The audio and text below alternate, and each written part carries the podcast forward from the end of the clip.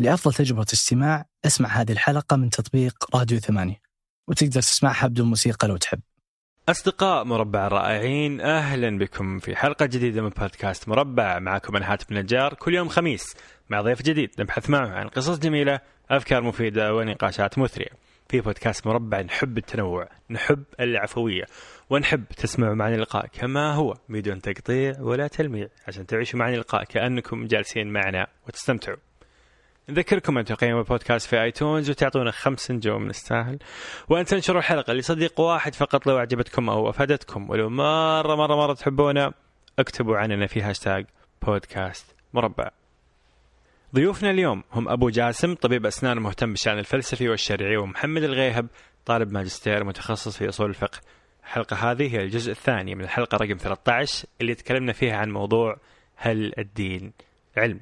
الجزء الثاني اللي بيكون اليوم نتكلم عنه هو هل الدين تخصص؟ هل يحق لأي أحد أن يفتي بأي شيء لأن الدين بين الشخص وربه؟ ليش في خلافات في الفقه؟ هل أستفتي قلبي وأحكم؟ وأكثر من هذه الأسئلة المهمة جدا في موضوع هل الدين تخصص ويتطلب التخصص. في شيء بنجربه لأول مرة في هذه الحلقة. وهو شيء صراحة صار يعني يعني ما أعرف كيف صار. فجأة جلسنا حطينا الثلاث مايكات يلا بنسجل. بعدين قلنا خلينا نجرب نموذج. ما قد جربته كان في بالي من أول وهو أن حاتم النجار ما حيكون موجود في هذا اللقاء. جربنا أنه ضيفين يديرون اللقاء بأنفسهم بدون وجود حاتم. بحيث أساعد أنا في الإعداد بشكل عام وأقدم الحلقة وأتركها للضيوف هذا النموذج قاعدين نجربه الآن. طبعا آرائكم جدا جدا جدا مهمة. إذا حسيت أنه كان جيد ومناسب بيتيح لنا الفرصة أن كل فترة وفترة يكون في حلقة خاصة مثل هذه نستضيف فيها ناس ما نقدر يمكن أنا أجلس معهم وأقابلهم بحيث أساعدهم في إعداد ونشر الحلقة ويجلسون هم من أي مكان في العالم يسجلون الحلقة وثم يرسلونها للبودكاست مربع. ما راح نغير البودكاست كله يصير كذا. ممكن كل عشر حلقات نجربها مرة مرتين. ما أدري. إذا حسيت أنه النموذج كان جيد هذه المرة قولوا لي في حسابنا في تويتر أو على info at شباك.ch و كالعادة رأيكم يهمني جدا جدا جدا جدا. نرجع للحلقة. أتمنى أن تستفيدوا ويثريكم النقاش اللطيف اللي صار. استمتعوا يا رفاق. السلام عليكم. صباح أو مساء الخير بحسب الوقت آه، اللي عند المستمعين. آه، معكم أبو جاسم طبيب أسنان وقارئ مهتم في المجال الشرعي والفلسفي. ومعي أخوي وصديقي محمد الغيهب. تفضل محمد. عرف نفسك. أول شيء السلام عليكم. محمد الغيهب متخصص في أصول الفقه يعني طالب ماجستير الآن. جميل. الله يوفقنا وياك. طيب احب أنوه في بداية البودكاست هذا أو الحلقة هذه أن هذه الحلقة تعتبر إكمال آه، تعتبر الجزء الثاني من الحلقة اللي رقم ثلاثة من البودكاست وكانت بعنوان هل الدين علم؟ تكلمنا فيها عن العلاقة بين الدين والعلم التجريبي كيف ندفع التعارضات التي بينهم متى نقدم الدين متى نقدم العلم أصلا هل يتداخل العلم مع, مع الدين ولا لا؟ وعالجنا بعض الإشكالات. في هذه الحلقة إذا كان الدين علم الحلقة هذه بنعالج هل الدين تخصص؟ يعني يتفرع عن السؤال الأول. إذا قلنا بأن الدين علم سوف يتفرع سؤال آخر. هل الدين تخصص ولا لا؟ هل الدين نستفتي فيه مشايخ ولا ما نحتاج؟ ولا أستفتي قلبي وأفتح القرآن والسنة كذا وأفهم بفهم الشخصي ولا كيف؟ طيب هذه الحلقة تعتبر يعني موضوعها دسم وموسع جدا وممكن نتطول. أه، كم تتوقع الحلقة يا محمد؟ تقريبا سبع ساعات. يا ساتر وش ذا؟ ساعتين ثلاث ساعات. يمكن ساعتين إلى ثلاث تقريبا. فان شاء الله تستفيدون وتكون حلقة ماتعة جدا. طبعا آه، بتكون الحلقة عبارة عن ثلاث محاور. المحور الأول هو مقدمة إيش هو التخصص؟ أنا بتكلم فيه. المحور الثاني بيكون الكلام عن تأصيل عام عن التقليد والاجتهاد. إيش هو أو ليش يوجد خلاف في الفقه؟ زين ومن نقلد إذا وجد الاختلاف؟ وهل يحق لي أني أختار أي عالم يعجبني أو يعجبني كلامه حتى أني أقلده ولا لا؟ وش المعايير؟ وش الشروط في العالم إني لازم اللي لازم أقلده؟ بيتكلم فيها محمد. المحور الثالث بيكون مجموعة من التساؤلات والاعتراضات العامة زي أنا عندي عقل يكفيني زي حديث استفتي قلبك آه، زي ولقد يسرنا القرآن الذكر فهل من مدكر؟ وغيرها من الإشكالات أو الأحاديث أو الآيات التي يفهمها المعترضين بشكل خاطئ ويستدلون فيه على أن ما يحتاج أننا نقلد علماء أن كل واحد يستقل بفهمه. طيب في مقطع بنسمعه محمد. إيش رأيك؟ مقطع قبل ما نبدأ اللقاء. آه مقطع انتشر قبل فترة. آه ممكن قبل سنتين أو ثلاث على ال- اليوت... على تويتر. فشوف شغلة بجوالك. استمع للمقطع لحظة. نحن آه، اسمح لي يا أبو عبد الله. من أنت؟ من أنا؟ أنا اللي قال لي رسول الله صلى الله عليه وسلم استفتي قلبك. لم يحددها لفلان أو فلان أو خريج الجامعة الفلانية أو خرجها استفتي قلبك وإن أفتاك الناس وافتوك قدامي كتب العلماء وقدامي الدين وقدامي القرآن والسنة. يعني أنا كطبيب مثلا أو مثلا بروح اتطبب أروح أمسك الكتب وأبدأ أقرأ وأعالج نفسي؟ لا. استفتي قلبك. لا. الطبيب طال عمرك عمل دنيوي. والله سبحانه وتعالى يقول يعني صارت الدنيا أعظم من الدين. لا أنا ما قلت هذا الكلام. أقول لك الطب عمل دنيوي. تؤمن بالتخصص؟ أعمل- نعم. تؤمن الدين؟ تخصص؟ إيه تخصص يا أخي. لا ولقد يسرنا القرآن للذكر فهل من مدكر؟ وما خلقت الجن والإنس إلا ليعبدون. الجن والإنس سواء جاهل سواء سباك سواء نجار سواء مثقف سواء غير مثقف ولقد يسرنا عليها في منتصف الجبهة. هذا الظاهر اللقطة م- مركبها واحد منزلها على اليوتيوب. طيب فصاحب المقطع ألجم الشيخ يعني على على يعني تصور بعض الناس. إحنا بنناقش ال- الإشكال هذا بشكل عام. إحنا جبنا المقطع هذا على أساس انه نوريكم المشكلة. فطيب نبدأ محمد. طيب أول سؤال قبل أن نسأل هل الدين تخصص ولا مو بتخصص؟ وش التخصص؟ طيب وحتى نعرف نشوف الدين تخصص ولا لا لازم نعرف التخصص ونشوف هل فعلا يدخل فيه ولا لا. طيب نقول تعريف التخصص هو استفراغ الوسع وبذل الجهد في تعلم شيء من الأشياء من خلال البحث فيه وبما يتعلق به واكتساب الخبرة بأحوال هذا الشيء. ممتاز؟ يعني مو بلازم يكون أكاديمي؟ لا مو لازم إنك حتى- تكون متخصص لازم تدرس ومع بجامعه ولا لا؟ و- لا في كثير من التخصصات ما تحت- ما تحتاج الدراسة الجامعية. ممكن إنك أنت تحصل معلومات في خارج الجامعة يعني سواء يكون عندك مكتبة شخصية في البيت أو إنك تدرس على علماء برا آه، ممكن تكون متخصص. وبالتالي التخصص ليس مرتبطا بالشهادة الجامعية. لا لا ابدا. طيب وش فائدة التخصص؟ هو التخصص الفائدة منه أنه يكون عندنا تكامل في المجتمع. يعني يصير كل كل له وظيفته اللي يخدم بها الإنسان الآخر. لأن الإنسان ما يقدر أنه يتخصص في كل شيء فيحتاج الخبراء يستشيرهم في الأشياء اللي هو ما يعرفها. لو كان كل الناس متخصصين بالهندسة مثلا ما راح يصير فيه طبيب يعالجهم. ولو كان صا... ولو كلهم صاروا أطباء ما راح يصير عندهم أستاذ يدرسهم بال- بالمدرسة ولا في الجامعة. طيب وأيضا لو كانوا علماء شرعيين ما راح يصير فيه آه، ما- الحياة ما راح تستمر لأن كلهم بيصيروا علماء شرعيين ما, راح يصير عندنا طبيب ما راح يصير عندنا واحد يبيع البقالة ما حد ما حد آه، ما راح يصير عندنا مهندسين ولا سباكين ولا إلى آخره. فهذا ضرورة التخصص أن المجتمع الإنسان بطبيعته قاصر ما يقدر يتوسع في كل شيء فيحتاج إلى ناس يعني يستشيرهم في الأمور اللي هو يعرفها. جميل. طيب آه، المحور الثاني اللي هو بسألك أنا بعض الأسئلة يا محمد. اللي بنتكلم عن آه، إيش هو الموقف من الخلاف الفقهي؟ ممكن تفيدنا في هذا الجانب. جميل. طبعا هذا سؤال يعني عميق آه، إجابته ما يمكن أن نبدأ بإجابة مباشرة. كذا إذا جاك خلاف فقهي افعل واحد اثنين ثلاثة. لا. أي. لازم مقدمات قبل هذه. نعم. ومن أهم المقدمات أن نعترف أن ترى الخلاف موجود شيء طبيعي مش شيء غريب. مو بالضروري يكون شيء إيجابي ومو مو بالضروري أيضا يكون شيء سلبي. جميل. والله سبحانه وتعالى يعني يقول ولو شاء ربك لجعل الناس أمة واحدة ولا يزالون مختلفين إلا من رحم ربك ولذلك خلقهم. فجعل من حكم الخلق آه، وجود الخلاف. وجود الخلاف نعم. طيب هذا الخلاف يعني له أسباب طبيعية يعني مثل وجود الخلاف في بقية العلوم الأخرى غير الشرعية مثل اعتبار مصادر ممكن عالم يعتبر آه، القياس ممكن عالم ما يعتبر قياس. اطلاعهم على الدليل بعضهم وصله الدليل بعضهم ما وصله. تصحيحهم للدليل ممكن كلهم وصل هذا الدليل لكن واحد صحح هذا الحديث ثاني ضعفه. أيضا آه، أدوات فهمهم للدليل حتى لو صحوا الادله فممكن الأول يعني يفهم الدليل بناء على أدوات عنده مسبقة لفهم الأدلة والثاني يفهمه فهم مغاير لأجل أدوات مختلفة عنده. وبعد ذلك قد يعني تكون الأدلة متعارضة فقواعد الترجيح بين الأدلة المتعارضة ثمة قواعد في الع- العلم الشرعي يعني يسير عليها العلماء. لأجل هذه الأمور كلها حصل خلاف في الشريعة. أيضا نق- نقطة مهمة جدا وهي أن مصادر الشريعة أغلبها نصوص والنصوص عبارة عن لغات واللغات بطبيعتها فيها قدر من النسبية وقدر من الموضوعية في الفهم. نعم. ولهذا حصل آه، خلاف في فهم النصوص الشرعية. جميل. طبعا هل هذا يعني أن النصوص لا تصلح انها تكون وسيلة لنقل المفاهيم؟ تطورت الدنيا كثيرا ولا تزال النصوص هي الطريقة الأولى واللغة هي الطريقة الأولى لنقل القوانين ولنقل أيوة، الناس ما يقدرون يتواصلون إلا باللغة يعني. نعم.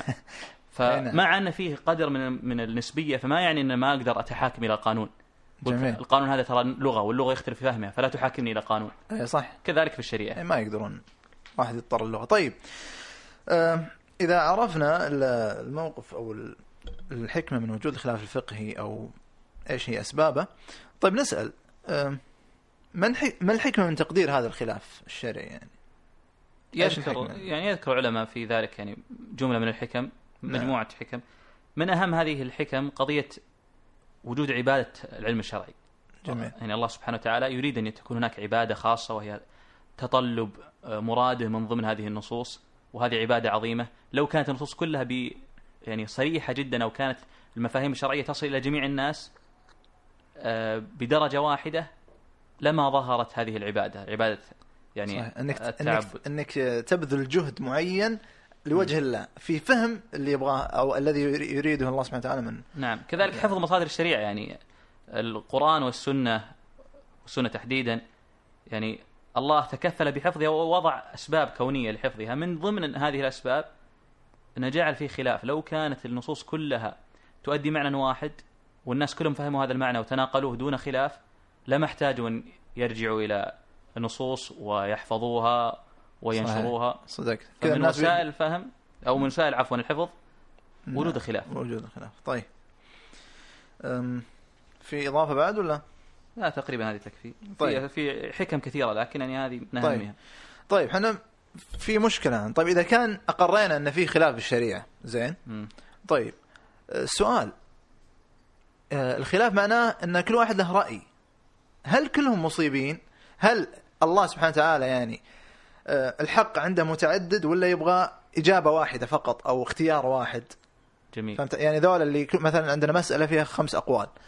واحد منهم هو الصواب والاربعه خطأ ولا كلهم صواب الخمسة ذولا. جميل.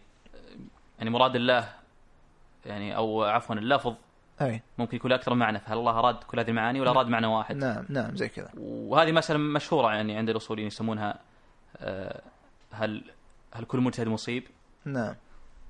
الحق في هذه المسألة أن يقال أن أن الحق عند الله واحد هو ان ليس كل مجتهد مصيب. واحد فقط هو المصيب والبقية اخطاوا الحق. جميل. من أقوى الأدلة على هذه هذه المسألة التي بين أيدينا الآن. أي. هل الحق فيها واحد أو متعدد؟ اللي إحنا نتكلم فيها. اللي إحنا نتكلم فيها. مسألة هل الحق واحد متعدد؟ هي نفس المسألة. هل أي. فيها الحق واحد ولا متعدد؟ إذا قلت إن الحق فيها متعدد معناته إنك تقبل أي. وتعتبر إن اللي قال إن الحق واحد تعتبر قوله حق. آه. فيعني إنك نقضت قولك. يصير تناقض بالموضوع. إي و- يعني هذه يعني فيها دحض ذاتي. نعم. وذكرت قديما حتى الفلاسفة القدماء افلاطون كان يرد على آه، على بعض السفسطائيه ب- بنفس هذه الحجة مم. يقول إذا أنت ترى أن الحقيقة نسبية فهذا يعني أن أيضا كان- هذه المسألة نفسها أي هل هي حقيقة أو لا نفس كلامك أصلا يعتبر إي. نسبي إي. ما هو حج جميل طيب وفي دليل ثاني؟ آه، في أدلة أخرى مهمة من أهم هذه الأدلة حديث ورد في الصحيحين عن عمرو بن العاص قال النبي صلى الله عليه وسلم إذا حكم الحاكم فاجتهد ثم أصاب فله أجران وإذا حكم فاجتهد ثم أخطأ فله أجر. وش معنى أخطأ وأصاب؟ يعني أخطأ الحق الذي هو عند الله أو أصاب الحق الذي هو عند الله. أما إذا كان الحق عند الله متعدد فما يحتاج نفصل نقول هذا أخطأ وهذا أصاب. كلهم أصابوا. أي. فهذا من أقوى الأدلة على أن الحق جميل. عند الله واحد وليس متعدد. أن الرسول فصل قال في واحد يصيب في واحد يخطئ. لو نعم. كان الحق متعدد الله الرسول ما راح يفصل. صحيح. ممتاز. طيب. في دليل ثاني ولا؟ في جملة أدلة لكن يعني نعم. لأجل وقت الحلقة طيب. يكفي ربما هذا الدليل. طيب آه يتفرع سؤال ثاني الحين. إذا كان الحق واحد آه وفيه ناس آه آسف إذا كان الحق واحد وفيه ناس ما يصيبونه طيب هل ذول الناس اللي ما يصيبون الحق هل هم يأثمون؟ هل هم يأثمون فعلا يعني؟ ولا آه إن ال- يعذرون في المسألة هذه؟ انه إذا كان الجواب متعدد. هذه مسألة لابد أن نفصل. في أي. مسائل لا يجوز لأحد أن يخطئ الحق الذي هو عند الله فيها. في جميل مسائل أصول الدين. نعم. هذه مبناها يعني آه، لنا لأن الله أرشدنا بأدلة قطعية دالة عليها. نعم. فلا يجري فيها خلاف كل الخلاف فيها أصلا خلاف مذموم ليس خلافا محمودا أبدا. فهذه المسائل الحق فيها واحد والذي يخطئ هذا الحق آه، فهو آثم. تقول اجتهد فأخطأ هذا الحق لا يمكن لمجتهد أي. لمجتهد حقا أن يخطئ هذا الحق لأن الأدلة فيه ظاهرة وقوية لكن في مسائل اجتهادية ومسائل فروعية يعني يسمونها هذه المسائل سيجتهد بعض العلماء ويخطئون الحق حلو. هل هو هل هؤلاء يعاقبون؟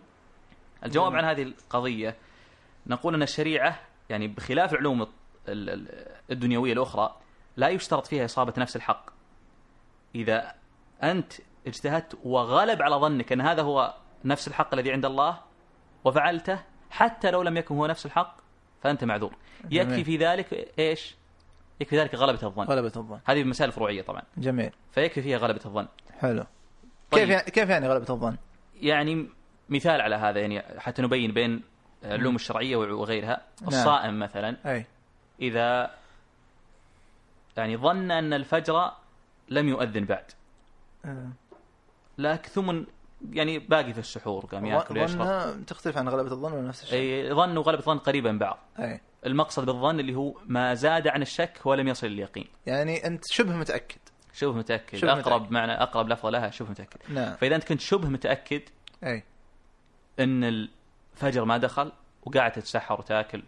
أي. ثم تبين لك إن الفجر داخل له ربع ساعة أو 20 دقيقة أو ساعة حتى. نعم. هل تاثم هل يضيع صومك؟ ما يضيع صومك. صح هذا في العلوم الدينية في العلوم الشرعية. طيب غير العلوم الشرعية يعني أي. مثلا واحد مسوي رجيم كيتو مثلا اي وجته وجبة وظن إنها خالية من الكربوهيدرات مثلا اي وأكلها. طيب. وغلب على ظنه وشبه متأكد إنها خالية. ثم تبين له بعد هذا إنها فيها كربوهيدرات. هل الر... يعني جسمه راح يقول أنت غلب على ظنك وما قصرت؟ لا لا. فما راح يعني يتأثر جسمك. بسبب هذا الشيء. حلو. هذه الدنيا الأمور الدنيوية لا عبرة فيها بغلبة الظن العبره فيها بنفس الحقائق نعم. بخلاف العلم الشرعي. لهذا العالم الشرعي إذا اجتهد وأخطأ يؤجر. اي مو بس إنه ما يأثم لا يؤجر. حلو. أما الطبيب إذا اجتهد وأخطأ هل تصل له النتائج اللي يبيها؟ لا. ممكن يروح عليه أعظم شيء اللي هو آه، جسد أو أو بدن خطأ المريض. طبي ولا شيء ويموت إي. المريض ولا- إيه، نعم مو ما تقول أنت أخطأت واجتهدت بذل جهدك المريض ما راح يموت لأنك إيه. أنت بذل جهدك. لا ما. له علاقة. صحيح. أيضا العالم أو غير العالم عفوا. إذا واحد دخل في مسألة شرعية بغير علم وتكلم فيها فهو آثم حتى لو أصاب نفس الحق. لو واحد فتح المصحف أو مو بفتح المصحف خلينا نقول جاي يتكلم مسألة فقهية وقال الفتوى فيها كذا. أي. وجاب نفس كلام العلماء. بس أي. هو كذا قالها يعني صدفة رميه جت معه. رمي من دون رامي. حلو. هذا يأثم.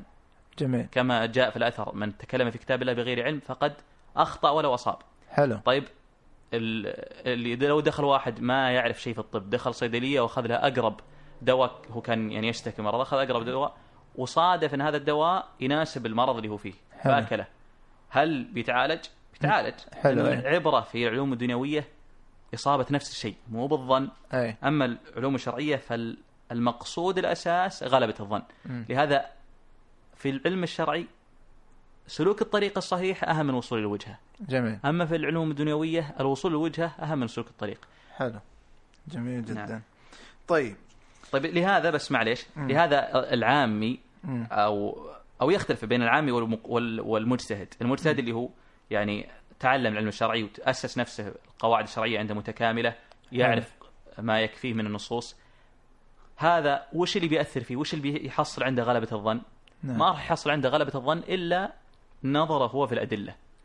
طيب العامي المنصف إذا رأى مسألة أمامه وفهم فهم كذا في قرأ القرآن فهم فهم معين هل يغلب على ظنه أن فهم صواب ولا يرجع إلى العلماء ويشعر أن فهم العالم سيوس سي يعني يعطيه غلبة ظن أقوى من من فهمه هو الخاص؟ طبيعي أن الع- العامي يرجع للعالم. إيه أنه بيستفيد ظن من كلام العالم أكثر من غيره. لهذا يعني يقول الشيخ ابن تيمية يقول وأما تقليد العالم حيث يجوز فهو بمنزلة اتباع الأدلة المتغلبة على الظن حلو. لأن المقلد يغلب على ظنه إصابة العالم المجتهد كما يغلب على ظنه صدق المخبر أي.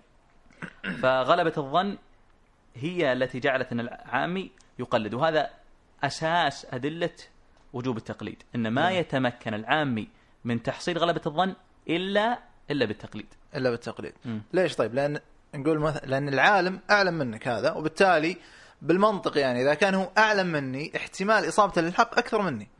بالتالي ما ينفع إني أقلد نفسي أو قولي لأن أنا احتمال احتمالي إيه. ضعيف احتمال إيه. إن إصابة الحق ضعيف فالقضية يعني احتمالات يعني أي. مثل ما ذكرت جميل جميل جدا طيب آم، في ناس يشوف إن ظنه قوي آم، أقوى من ظن المجتهد. آم، أدري. صحيح ممكن بعض العامة يظن أو يقول لا أنا ال- الظن اللي أستفيده من نظري أنا في الأدلة أقوى من اللي أستفيده من كلام هؤلاء يعني المشايخ أي. ورجال الدين. كهنوتيين. كهنوتين ف يعني طبعا هذا ما يخرج الكلام هذا من شخص إلا أكيد أنه يعني آه، انطلت عليه بعض الحيل. نعم. يعني إحنا نرى اليوم كثيرا يعني بعض المغالطات والشبهات تنطلي على العوام مثل تهوين مقام التخصص الشرعي. يعني هذه الحلقة أصلا كلها لعلاج واحدة من المشاكل هذه. وبعضهم يصور ممارسه استدلالية ممارسة المشايخ إنها فقط ممارسة المشايخ إنها فقط إيش؟ آه كذا متكي. أي مسألة تجيه يقوم يفكر كذا ذوقيا إيه. ويقول وطبعا أذواق ناس متشددين طبعا. إيه. فيفكر ذوقيا ويقول هذه مسألة حرام مباشرة كذا بدون أي- تفكير. هو يتوقع أن هذه الطريقة اللي يعني يسلكها العلماء. أيضا آه، في كثير من الناس اليوم يعني ينتقي زلات العلماء يعني يدور أي خطأ قاله العالم وينشره حتى يعمم هذا الخطأ هذا على جميع فتاواه. أو أنه يدور ناس مو بعلماء ناس مشهورين في القنوات وكذا على إنهم مشايخ فيجمع هذول يسوي له كذا يعني انتقاء. mix. زي mix. فيظن الناس إيش؟ إن كل العلماء بهذه الصورة، وفي ناس كثير يعني انطلت عليهم هذه الشبهة أو هذه الحيلة. وهل هل القضية هذه ممكن تسويها أنت مع اي مع اي علم يعني حتى الطب ممكن. تمسك أفضل طبيب وتجمع عليه اخطائه وتقول خلاص كل أخطاء طبية الاطباء مليانة جيب يا رجال جيب سجل الأطباء كذا وشوف الأخطاء اللي عندهم وانشر إيه. شوف وشكك بالطب. الحين في بعض المشاهير بتويتر مم. يشكك بالأطباء يقول الاطباء ذول ما عندهم إيه،. ويجمع عليهم اي اخطاء عادي هذا شيء منتشر يعني طيب الجواب آه، معليش الحل حل هذه المشكلة هذه يعني كيف نحلها؟ نقول أول شيء لابد نص- نصحح التصورات الفاسدة هذه اللي عنده، أي. اللي تصورات عن التخصص وتصورات عن عن آه، العلماء وممارستهم.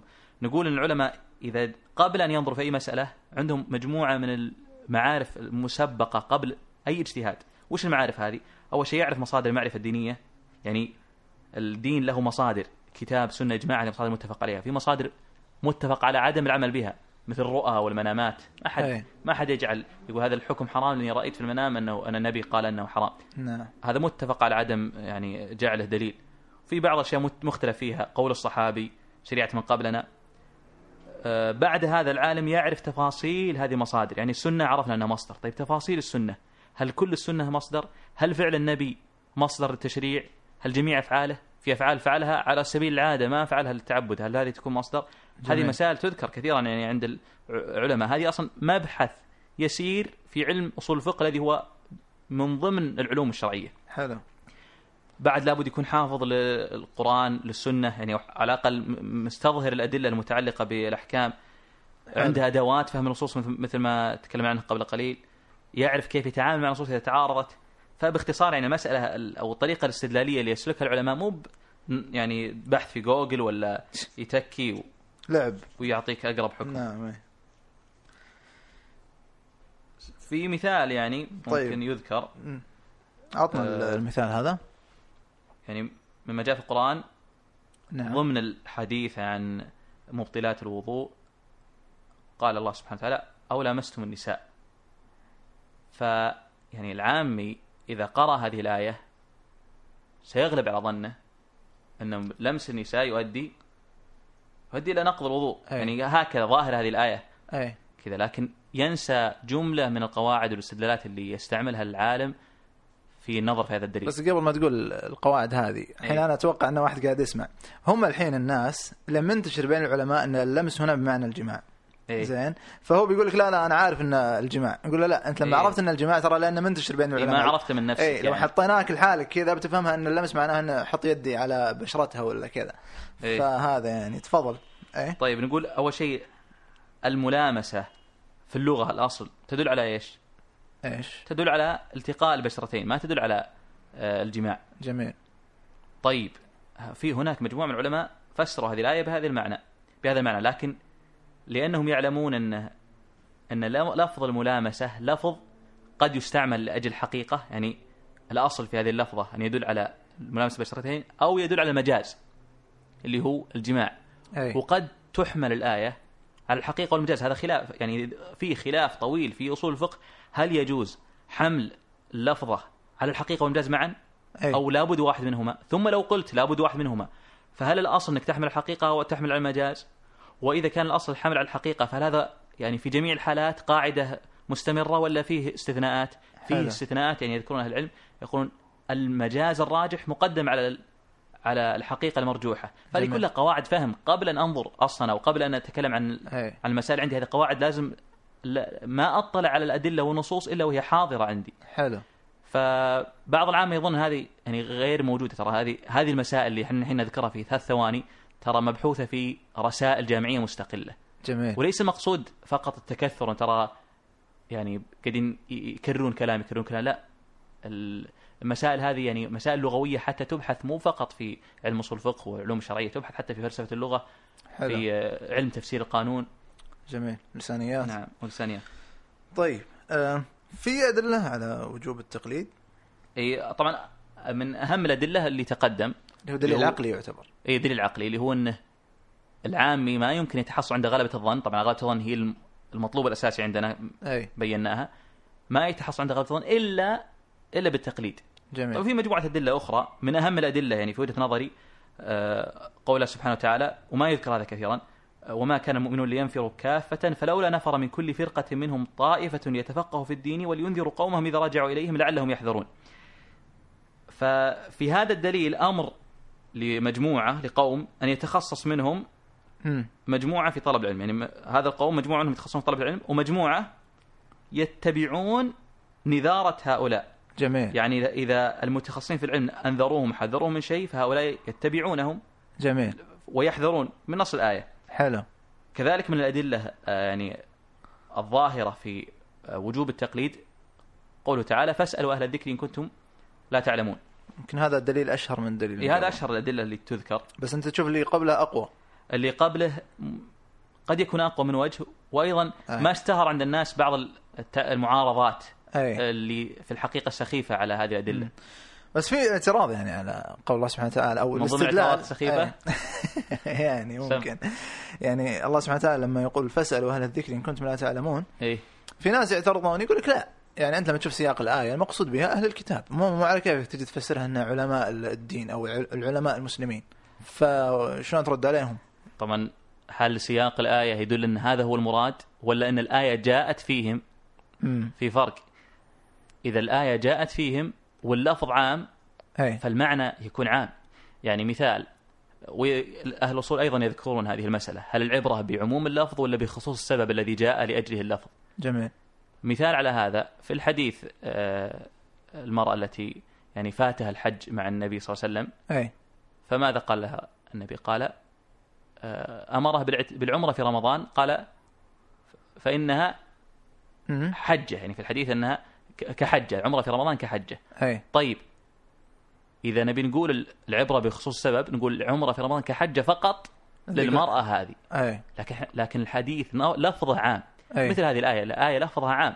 ما عينت أهل الكتاب. مم. قد فسألوا أهل الذكر إن كنتم لا تعلمون. ثم حتى لو عينت أهل الكتاب وما تناولت غير غير أهل الكتاب يعني- فنقول قياس الأولى يعني إذا أهل الكتاب يستفتون علماءهم وأمرهم الله بهذا فنحن أولى بأن نستفتي. إذا حنا نستفتي علماء أهل الكتاب في ديننا. إيه إذا إذا إذا هم يستفتون وإذا نحن نستفتيهم يعني هي الآية وردت في استفتاء نحن إن لأهل حنا الكتاب. نستفتي أهل الكتاب. ف... فإذا إحنا نستفتي أهل الكتاب في مسائل يعني يعني دينية في دينهم ثبتت يعني ما حرفت في دينهم فاولى ان نستفتي علماءنا نحن. يعني شيء عقلي يعني. أي. يعني مثل زي قول الله سبحانه وتعالى ولا تقل لهما اف.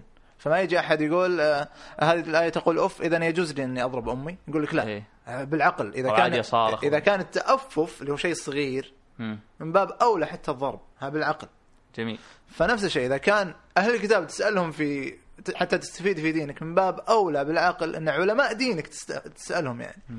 وفي قاعدة يعني مهمة يعني ما يعني ما ينتبهون لكثير من الناس اللي هي قضية ترى الأدلة على وجوب التقليد مو بدليل ولا دليلين ولا ثلاثة أي. عشرات الأدلة. وإذا فسد الدليل لا يعني إن المدلول فسد طبعا صحيح. على على تسليم بأن الاعتراضات هذه تفسد هذا الدليل. أي.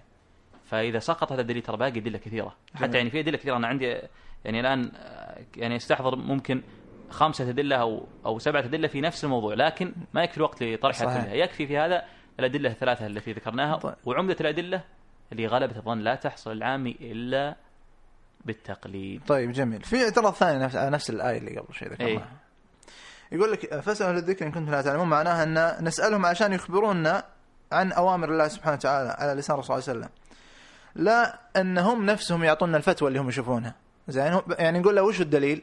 عطني الدليل اللي أنت أخذت منه كلامك. يعني فاسالوا هذيك فاسالوهم الدليل. أي فاسالوهم الدليل. يعني مو إيه. تسألونهم إيش رأيكم أو افتونا في الكلام هذا. طبعا هذا يعني يقلب عليه يعني يقول له أنت كيف عرفت أي. أن أن السؤال هنا خاص بسؤال الدليل؟ نعم. قاعدة أيضا أصولية. الأصل آه الأصل في اللفظ العام الاستغراق يستغرق جميع الصور. أي. فاسالوا أهل الذكر يسألوهم في جميع الصور مو فقط يسالوهم الدليل لا يسالوهم حتى في الأحكام. فاللي يقول لك لا فقط المراد الدليل فهذا يعني زاد على على الآية. يعني يعني ألف كذا زيادة وحطها إيه. بالايه يعني الايه ما تدل على هذا الشيء. نعم. ممكن أيضا يقال أصلا حتى لو إني علمتك الآية كأني قاعد أعلمك فهمي للآية.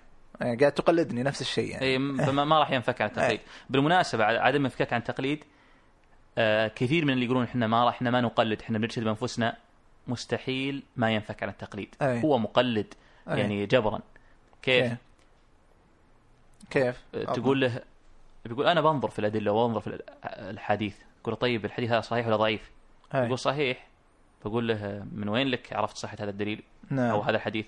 قال السند فيه ناس ثقات. طب ما ودي يقول صح فلان حتى ما يصير مقلد. شماينك يقول لا السند فيه كلهم ثقات. يقول لك فلان هذا كيف عرفت إنه ثقة؟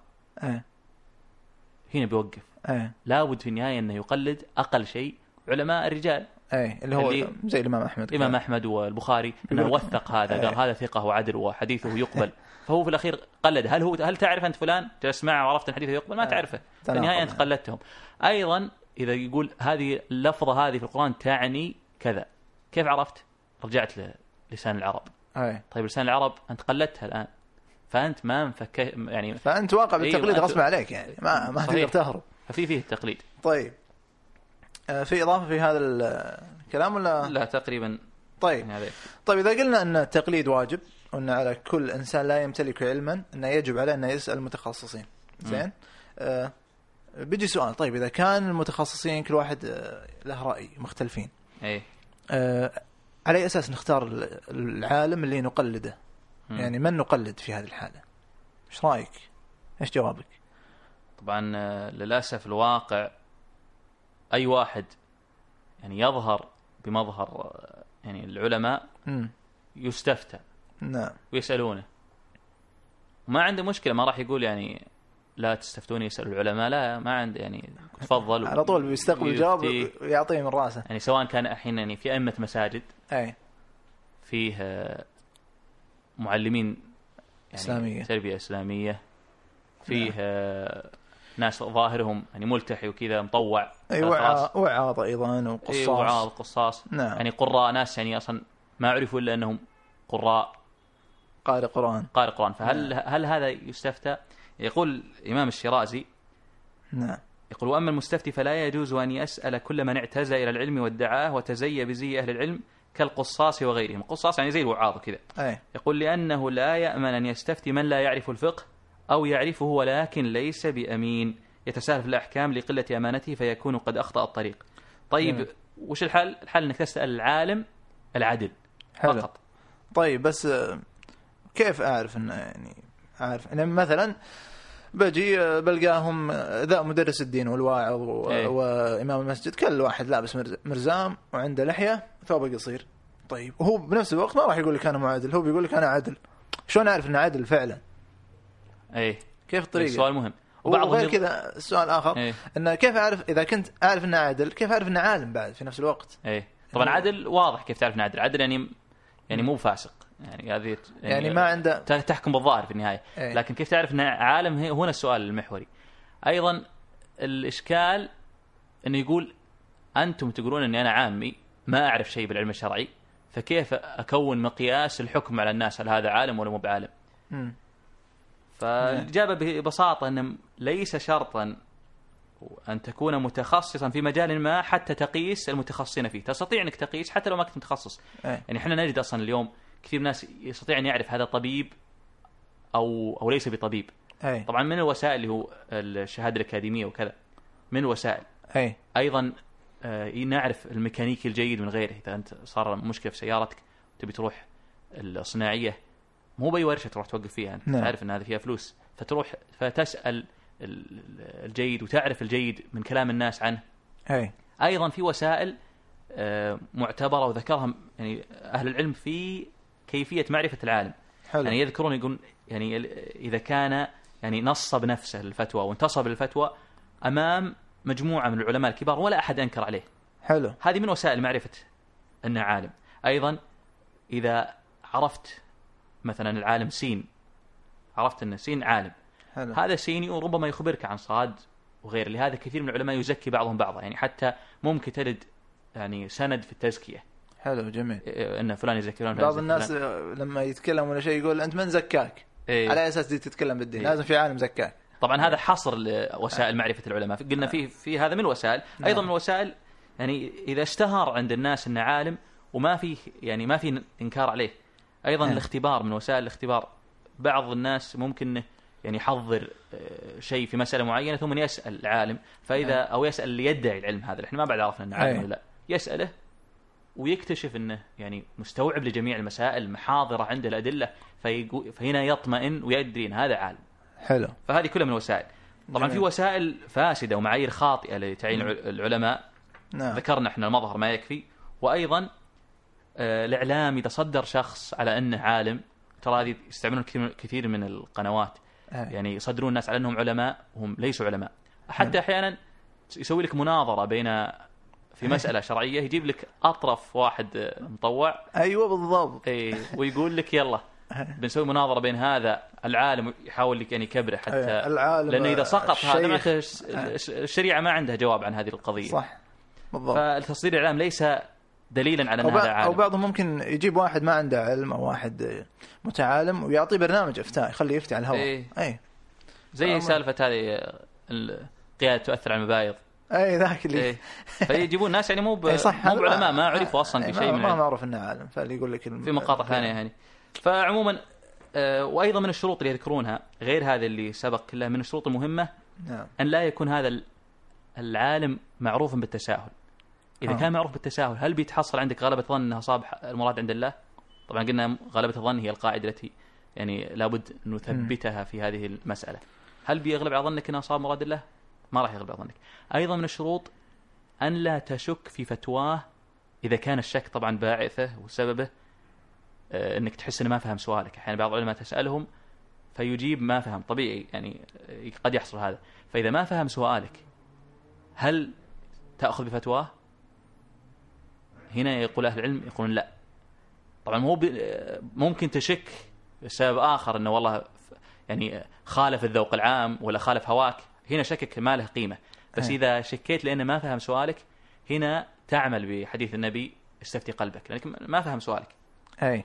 أيضا في الصحيحين آه، يعني عن أم سلمة أن النبي صلى الله عليه وسلم قال يعني كان فيه اثنين يختصمون عنده يريدون أن يقضي بينهم النبي صلى الله عليه وسلم في- في أرض يعني. قال إنكم تختصمون إلي وإنما أنا بشر ولعل بعض ولعل بعضكم أن يكون ألحن بحجته من بعض وأنا أقضي بينكم على نحو ما أسمع فمن قضيت له من حق أخيه شيئا فلا ياخذ فإنما أقطع له قطعة من نار جهنم يأتي بها يوم القيامة. المراد ب- يعني من هذا الحديث أيوه. أن النبي يقول يقول أنا ما أقدر أقطع بأن الحق لك أو لفلان. أنا بقى ممكن أن تكون حجتك أقوى أو أو بليغ تعرف تعرف تركب حجة كذا بلغه جيدة حلو فإن حكمت لك بحق أخيك هل هذا يجوز لك إنك تأخذه؟ يقول لا مم. فلهذا آه، لا يكفي ولا ما يخلي يعني سائغ عندك إنك تأخذ بالقول إذا أفتى لك مجرد فتوى، إذا أنت شكيت إن الفتوى هذه غير صحيحة أو فيها تساهل أو فيها فيها فلا يجوز إنك تأخذ بها، لهذا النبي يعني أعظم أعظم من يفتي محمد صلى الله عليه وسلم يحرم على المستفتي أن يعمل بحكمه إذا تبين له أنه أخطأ الفتيا. جميل جدا طيب. آه طبعا هذا ال- معليش بس إيه. يعني أيضا هذا ال- هذا الحديث يكفي في الرد على من يقول إيه. حط بينك وبين النار مطوع. أي مسألة أنت شاك فيها استفتي. إذا لقيت واحد أفتى باللي أنت بيه أو وأنت تقول هو أخطأ أنا أدري إن بعضهم يقول أنا أدري هذا العالم أخطأ والمفتي هذا أخطأ ما أصاب الحق. لكن أهم شيء نجت في ظهره. أنا أنا ذمتي بريء أمام الله. هذا الحديث يبين التصرف هذا لا يعني يعني الله يعلم ما في النفوس يعني. ذمتك باقي صحيح. ترى تتحمل نعم. هذه مشكله لهذا وهنا نقطة أيضا مهمة. لهذا بعض العلماء أو كانوا يقولون رضيت بفلان حجه بيني وبين الله. يعني كان ينقل عن الشافعي إنه يقول رضيت بمالك حجه بيني وبين الله. يعني إيش؟ يعني أنا يغلب على ظني إن مالك سيصيب الحق فقلدته في بعض المسائل. فإذا حاجني الله يوم القيامة لماذا فعلت كذا؟ قال مالك. لكن هذا. اللي يقول ح- حط بينك وبين النار مطوع. هل هذه الحجة تكون مفيدة يوم القيامة؟ لا. نعم. طيب. آه ذكرت أنت الشروط بس المشكلة إذا هذه الشروط كانت تنت... ت- تنطبق على أكثر من عالم. يعني أنت لما تحطوا الشروط هذه ترى ما قاعد تحل المشكلة. يعني اللي يتصفون بالعلم كثر والذين يتصفون أيضا بالعدالة والثقة أيضا كثر. مم. فمن نختار يعني اذا ولا إيه. نختار أي واحد اللي يعجبنا؟ إيش رأيك؟ إيه، لا طبعا هذه المسألة يفرق فيها بين آه، نقطتين. إذا أنت تعرف الخلاف المسألة دي فيها خلاف وخذ ورد غير إذا أنت ما بعد عرفت الخلاف. يعني مسألة صارت لك أنت رحت حجيت وصار شيء في الحج ما عرفت حكمه ما تعرف حكمه يعني عندك جهل بسيط. أي. فهنا تسأل أي عالم ثقة يكفي. حلو. وهذا يبرئ ذمتك امام الله إذا سألت عالم ثقة تثق فيه وانطبقت عليه الشروط يعني مو متساهل وفهم سؤالك فهنا هذا يكفي. قصدك يعني يسأل أي عالم ثقة. يسأل أي عالم ثقة. إذا كان ما يعرف إنه في خلاف. إيه إذا ما كان يعرف ان في خلاف. طبعا أفضل إذا سأل اللي يظن أعلم يعني قدامه عشرة علماء يسأل أعلم منهم هذا أفضل طبعا. أي. لكن يكفيه إنه يسأل أحد هؤ- هؤلاء العلماء. أي. لكن ال- الصورة المنتشرة اليوم المسألة معروف الخلاف فيها. إن فيها خلاف بس إيه. إنه يروح ينتقي أي واحد. إيه، في هذه الحال هل يروح ينتقي؟ مم. ويقول أنا المسائل الخلافية أباخذ فيها اللي انت أباخذ فيها اللي يجوز لي. اباخذ فيها اللي أنا أشوف انه يناسب حلو. لأن ذوقي طبعا معتبر كذا. فيقول أنا بأخذ بال... بأنسب الأقوال لي. المسائل الإجماعية هنا أنا بوقف. أنا بأخذ مسائل إجماعية. أما المسائل الخلافيه لا. فلا يعني لا أحد يقيدني. هذا يعني يقال له من ضمن المسائل الإجماعية اللي أنت ودك تقيد بها من ضمن المسائل الإجماعية أن عملك هذا محرم. اللي هو. تتبع الرخص. جميل. يعني ابن حزم حكى آه الإجماع على ذلك وابن عبد البر. وال والخطابي كلهم قالوا يعني ناقلوا إجماع العلماء على أن هذا محرم فأنت فعلك ترى ما في خلاف إنه محرم حلو أيضا جميل آه طيب اذا ما إذا ما تخير وش أسوي؟ وش اللي بيفيد يعني يغلب بيخليك تغلب على ظنك إن هذا أصاب حلو أو إذا صار خلاف بين عشرة علماء كل واحد يقول بقول فوش اللي يغلب على ظنك انه إنه أقرب إلى الحق؟ قول. من؟ قول الأشد ولا الأسهل؟ ولا اللي متوسط كذا اللي يقول تفصيل هو اللي صح دايم؟ أي ولا وش المعيار؟ الصحيح. المعيار الصحيح أن تنظر إلى الأعلم منهم. الأعلم منهم هو الذي يغلب على ظنك أنه يصيب الحق.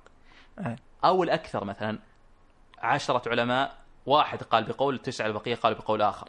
مثل كثير من مسائل اليوم مثل مسألة آه، حكم المعازف. أي. لا يشك عامي أن أغلب العلماء يقولون بحرمتها. أي. حتى طيب. أجهل الناس. إيه، حتى أجهل الناس. أي.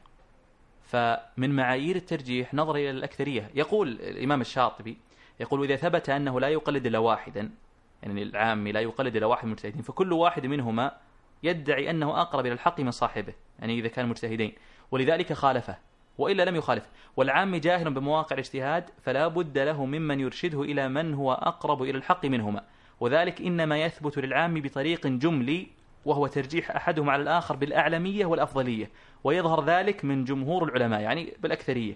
والطالبين الذين لا يخفى عليهم مثل ذلك لأن الأعلمية تغلب. لاحظ أن غلبة الظن هي القاعدة الأساسية في هذه المسألة. لأن الأعلمية تغلب على ظن العامي أن صاحبها أقرب إلى صوب الحق. جميل. جيد. جميل جدا. أه، ممكن يعني أه، يسأل أن طيب خلاص كيف أفرق أن هذا أعلم ولا مو بأعلم أنا عامي ما. عندي ما عندي أدوات. نقول العامي كما أنه يستطيع أن يحكم هل هذا عالم وغير عالم يستطيع أن يحكم هل هذا أعلم من هذا أو ليس أعلم. طبعا حكمه ما راح يكون قطعي يمكن في الواقع يصير مو يعني عكس يصير هذاك هو الأعلم. لكن مثل ما ذكرنا القاعدة التي يحاسب الله الناس عليها هي هي غلبة الظن.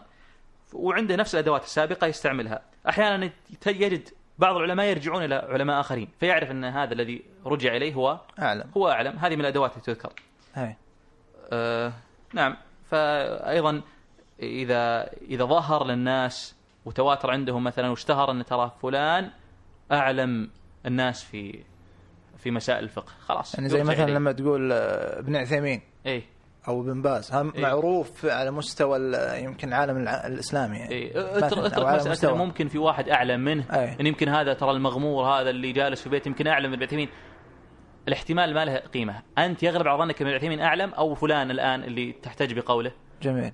إذا بدون مكابرة أنت تظن أن ابن عثيمين أعلم. مم. ف فقوله أولى في جميل في حق في حقك أنك تتبعه. جميل جدا. طبعا هذه المسألة اللي هي مسألة ال- الاحتجاج بالخلاف. إذا س... إذا سار الإنسان على هذه القاعدة راح تختفي الإشكالات. أو على الأقل ما راح يأخذون الناس بالمسائل الخلافية إلا المسائل اللي تعتبر مسائل اجتهادية. اللي اللي يعرفون العلماء أنها الخلاف السائغ. جميل. وال... والأساس في هذه المسائل أن الإنسان يراقب الله سبحانه وتعالى.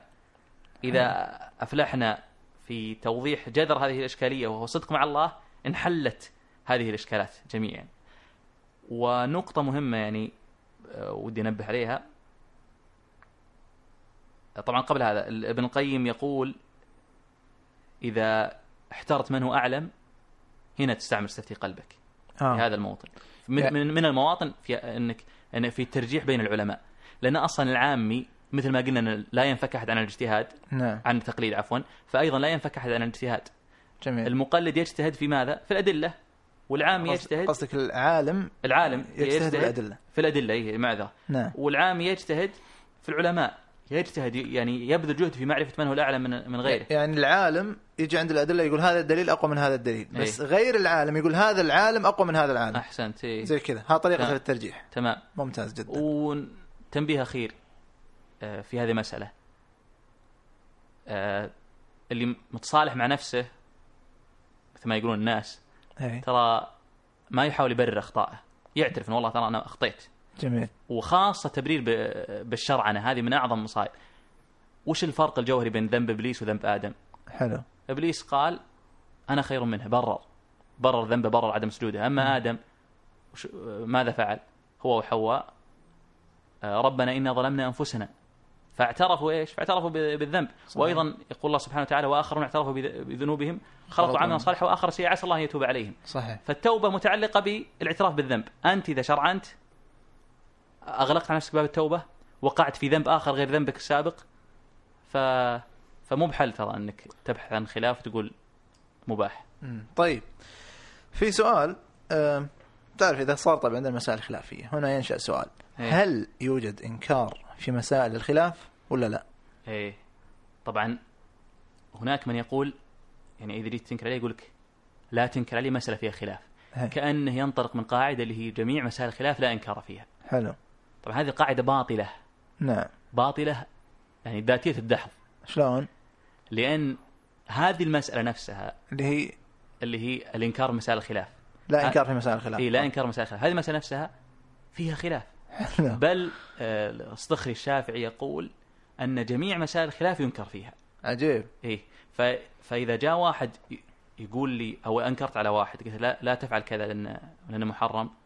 وهو يحتج بخلاف بعيد يقول لا تنكر عليه مسألة فيها خلاف إيه. فهو الآن قابل إنكاري بماذا؟ بإنكار بإنكار أنا أقول له لا تنكر علي أيضا أي. لأن مسألة إنكار مسائل الخلاف فيها خلاف طبعا وش المقصود أي. بهذه بمثل هذا مو المقصود إن نقول خلاص أي مس أي مسألة فيها فيها خلاف فننكر فيها على كيفنا لا اي المقصود إن هذه مسألة لابد لها من قيود بدون نعم. قيود بيصير عندك تناقض زي كذا نعم. طيب وش القيود أهم هذه القيود إنك تنظر هل هذا الإنسان الذي فعل هذا الأمر الآن هل اتبع الشروط والضوابط اللي ذكرناها سابقا؟ هل يغلب على ظنه إن هذا هو مراد الله؟ إذا شعرت أنت إنه فعل شيء يغلب على ظنه إنه ليس مراد الله. أي. ف وعرفت ذلك يعني تأكدت لما سألتها وكذا. فتلك الحال مباشرة تعرف إنه صاحب هوى. تعرف إنه صاحب هوى. فهنا يجوز لك إيش؟ تنكر عليه. يجوز لك إنك تنكر عليه. جميل جدا. طبعا إذا كان عام مثل كما مجتهد جميل جدا. وعدل مجتهد وعدل فالأصل فيه انه فعل هذه الأمور جميل. يعني غلبة ظنه مراد الله. جميل جدا. طيب هذه الجزئية الخاصة فيك. الحين ننتقل إلى الجزئية الثانية اللي هي؟ إيه، اليوم آه أنت تس- تسألني وأنا أجيب. اليوم اللي بيسمع لابد إنه يعني الله يعينكم. ترى بنمسك خط. طيب. آه في اعتراضات جملة من الاعتراضات ودي أسألك عنها. نعم. طيب أو- شوف قبل ما تبدأ اعتراضات إيه. احب انوه للاخوه المستمعين. مم. ترى أنا يعني ناوي أشبع الاعتراضات أشبعها من الج... بالجواب بحيث إني ممكن أفصل بالجواب كثيرا وأذكر أمثلة ووجوه كثيرة. فقد يعني الغرض إن هذه الح- الحلقة هذا البودكاست يكون مرجعي. أي إنسان يريد أن يبحث آه، يرجع إلى الأجوبة هذه ويشوف تفاصيل كثيرة في الجواب. يعني ما نبغى جواب مختصر وأمشي. فاعذروني قد يعني تملون من بعض الأجوبة لأنها طوي- طويلة. طيب آه نبدأ. إيه. أول شيء سؤال اللي دائما يسأل اي أنتم يا إسلاميين أو المطاوع ورجال الدين نعم. تطلبون منا تسليم عقولنا للمشايخ. اي إحنا عقولنا وش فيها؟ وش ما فيها مشكلة تكفي. طيب هو الإشكال شوف الجواب إن إحنا ترى ما قاعد نتكلم عن امتلاك العقل، نحن نعرف إن ترى عندك عقل أنت وكل الناس عندهم عقول يعني مش مو جايب شيء جديد، مو قاعد تعلمنا إن عندك عقل، يعني شيء معروف يعني. إحنا قاعد نتكلم عن العلم، أنت عندك عقل بس أنت بنفس الوقت جاهل. زين؟ هذول المشايخ عندهم عقل أيضا نفسك بس ما هم جهلاء مثلك، هم عندهم علم طيب، في فرق بينك وبينهم، في يعني مستوى مختلف. وبالتالي كونك عاقل مو معناه إنك عالم، هذا أمر بدهي جدا. فلا تقعد تحشر لي عقلك في كل شيء، إحنا نعرف إنك عاقل، هذا شيء منتهي منه، إحنا مشكلتنا هل عندك علم ولا لا؟ طيب طيب وش قصده ما أسلم عقلي؟ يعني ما أسأل متخصصين، هذا الكلام أصلا ضد العقل وما هو من العقلانية في شيء، لأن العقلانية معناها إنك تتبع ما دل عليه العقل. العقل نفسه يحسن اتباع العلم ويقبح اتباع الجهل. وفي حالتنا أنت مخير بين اتباع نفسك الجاهلة واتباع غيرك العالم. زين؟ إن اخترت نفسك الجاهلة فأنت قاعد تختار اتباع الجهل وهذا ضد العقل. وإن اخترت اتباع غيرك العالم فمعناه أنك قاعد تختار العلم وهذا هو ما يدل عليه العقل. وبالتالي القضية مو أتبع نفسي ولا أتبع غيري. هل تتبع العقل ولا هل تتبع العلم ولا تتبع الجهل؟ إحنا ما يهمنا. ممكن تتبع نفسك وتتبع غيرك لكن هل عندما تتبع نفسك قاعد تتبع علم ولا تتبع جهل؟ زين؟ طيب. فليش إحنا نقول إنك آه، قاعد تستخدم عقلك لما تتبع المتخصصين؟ لأن لأنك أنت قاعد تستعمل عقلك في حدوده وما تتجاوزه. تعرف إن هذا ما هو مجالك. فبالتالي توقف وتسأل اللي متخصصين مو من العقل إن الإنسان يتكلم آه، في شيء وهو يعلم إنه يجهله ولا يمتلك فيه علم كافي. الناس أصلا بيسخرون منه ويتهمونه بالغباء. بل العقل هو أن تتبع من هو أعلم أعلم منك ومن العقل رجوع غير المتخصص للمتخصص. لأن كما قلنا العقل وحده لا يكفي. العاقل قد يكون جاهلا بالشيء وقد يكون عالما به. فنحن أيضا كما قلنا سابقا نتكلم عن العلم لا عن العقل. فكلنا عقلاء لكن ليس كلنا عل- علماء. كلنا لديه كلنا عقلاء لكن ليس كلنا أطباء. مثلا لو دخلت غرفة عمليات وقلت لك يلا هذا مريض براسه في ورم يلا شق راسه وطلع لي الورم. هل بيفيدك عقلك الحين؟ عندك عقل. الطبيب عنده عقل وأنت عندك عقل. نفس الشيء. يلا قم شق راسه تقول لا يا أخي ما أعرف أنا ما درست طب. قلت ممتاز. إذا أنت قررت قررت الآن أن العقل وحده لا يكفي. القضية قضية علم. حتى لو أنك مثلا ضايع في الصحراء زين؟ لو إنك ضايع في الصحراء وحصلت رجل آه، من أهل الصحراء بدوي. زين؟ انت ضايع ما تدري. من العقل إنك آه، تطلب منه أنه يدليك وتتبعه خطوة بخطوة. وإن, وإن تركته وأبعدت عنه معناه إنك أحمق وجاهل. هذا شيء واضح جدا. تتبعه خطوة بخطوة. وأي واحد ولو خالفته الناس أصلا بيعتبرونك إنسان غير عاقل. هنا اتباع الخطوة بالخطوه معناها إنك إنسان تستخدم عقلك. طيب. بس آه. آه حجة الطبيب ترى يعني عليها اعتراضات كثيرة. آم، طيب هو هو شوف أدري طيب هو عليه اعتراضات كذا. هو مجرد إنه عليه اعتراضات معناه هو قاعد يقر أصلا إن تسليم العقل شيء عادي. لأنه هو إيش يقول؟ يقول أوكي أنا أسلم عقلي للطبيب إيه. زين وسلم الحين هو يقر إن تسليم العقل شيء عادي ما في مشكلة. إيه. بس علماء الدين ما أسلم عقلي لهم. إيه. ممتاز إذا مشكلتنا مو مو مع تسليم العقل مشكلتنا إنك تشوف إن ذولا أكفاء وذولا ما هم أكفاء. صحيح. زين فلا تقول لي عقلي وما عقلي. طيب تفضل عطنا. طيب. آه اعتراضاتك؟ من الاعتراضات اللي آه، من الاعتراضات يقول يعني إحنا نمارس الدين يوميا. أي. كل لحظة نحتاج نعرف فيها دين لكن الطب مو بكل نمارسه يوميا. أي. فيعني عشان كذا عادي اتبع رأي الطبيب وما اتبع رأي عالم الدين. طيب الجواب على هذا الإشكال وجهين. نقول أنت أصلا كل يوم قاعد تاكل وتشرب وما أنت أخصائي تغذية. كل يوم تمارس الحركة والدوران والعزم والقصور الذاتي في مشيك. وركضك وتقلبك على السرير وقيادتك للسيارة وما انت فيزيائي. زين؟ لديك جسم وأعضاء حية وما انت عالم أحياء. كل يوم ينبض قلبك وما انت طبيب قلب. كل يوم تتنفس وما انت اخصائي آه، تنفسي. كل يوم تفرش أسنانك وما انت طبيب أسنان. لو قلت لك ما هي مكونات اللعاب أو ما هي أنواع الغدد اللعابية وين مكان كل غدة أو كيف يتكون التسوس واذكر لي نظرية واحدة فقط من النظريات المفسرة لتسوس الأسنان وما هي البكتيريا المسؤولة عن التسوس؟ ما عرفت هذا كله. المشكلة هذا هذا هذه الأمور كلها موجودة في جسمك أنت مو عارفها وكل يوم قاعد تمارسها أنت مو عارفها. فلا تقعد تخلط. القضية بالضبط يعني نفس قضية إنك تمارس الدين يوميا. زين؟ الأمر الآخر أنت لازم تفرق بين العلم التخصصي النظري والعلم العام البدهي. الب- العلم البدهي إنك تتكرر تكرره كل يوم زين؟ فصار بالنسبة لك معروف يعني حاضر لدى الجميع في نفوسهم عند عامة الناس دون سؤال أهل التخصص. زي لما إحنا نعرف أن البنادول يسكن الصداع وأن السكريات تسوس الأسنان. مع أنه لولا أهل التخصص لما عرفنا العلم البدهي على وجه الصحيح. وبالتالي كونك عندك معلومات بديهية في هذا التخصص مو معناه أنك تعرف المعلومات التخصصية اللي فيه. زين. ف يعني هذا الجواب بشكل عام. طيب آه، اعتراض آخر. الدين أي. الدين للجميع وليس خاصا بفئة واحدة. أي. يعني الدين ليس لكم فقط يا رجال الدين نعم. أو المشايخ. الدين لي و... وللمرأة وللابن ول... لكن الطب خاص بالأطباء. فعشان كذا عادي أتبع رأي الطبيب وما أتبع رأي عالم الدين. يعني هذا زي اللي يقول التغذية للجميع وليست خاصة بعلماء التغذية لأن والله إحنا قاعد ناكل ونشرب و... ليش تحكرون علم التغذية بعلماء التغذية؟ يعني نفس الشيء. أو ممكن يقول النفس للجميع وليست خاصة بعلماء النفس لأن إحنا كلنا عندنا نفوس. شوف ففي مشكلة هنا يعني هو عنده مشكلة. شوف كل العلوم كل العلوم في العالم يصح أن تكون للجميع. إذا كان المقصود من من آه، كونها للجميع أن الناس كل الناس يستفيدون منها ويمارسونها دون التخصص فيها. زين؟ لكن العلوم ليست للجميع إذا كان المقصود فيها أنك تكون متخصص في هذه العلوم زين فمثلا نستطيع أن نقول أن الطب للجميع بس إيه. آه، إيش معنى؟ إذا كان الطب للجميع بمعنى أن الجميع يستفيدون من الطب ويتعالجون ويروحون مستشفيات ويأخذون أدوية وما وما هم متخصصين. بهذه الطريقة إحنا نقدر نقول الطب للجميع. لكن أن نقول أن الطب بمعنى التخصص للجميع لا هذا كلام غير صحيح ابدا. فهو لفئة واحدة فقط وهم الأطباء. وكذلك نقول الدين للجميع. إذا كان المقصود هو اعتناقه والإيمان به وممارسته وممارسة هذا الدين وتطبيقه دون التخصص فيه فما عندنا مشكلة، لكن إذا كان المقصود أن التخصص بالدين للجميع لا هذا كلام غير صحيح، لازم نفرق بين الدين وبين التخصص بالدين وبين الطب وبين التخصص بالطب وقس عليه بقية العلوم الأخرى. جميل. طيب العلم الشرعي خلافا للعلوم الطبية ما يتطور. العلوم الطبية والفيزيائية يعني نشوف كل يوم فيها تطور. نعم. فثقتنا بها و... و... واطمئناننا للطبيب أكثر من اطمئناننا للع- للعالم الشرعي، يعني العلم الشرعي ما يتطور هو نفسه ثابت.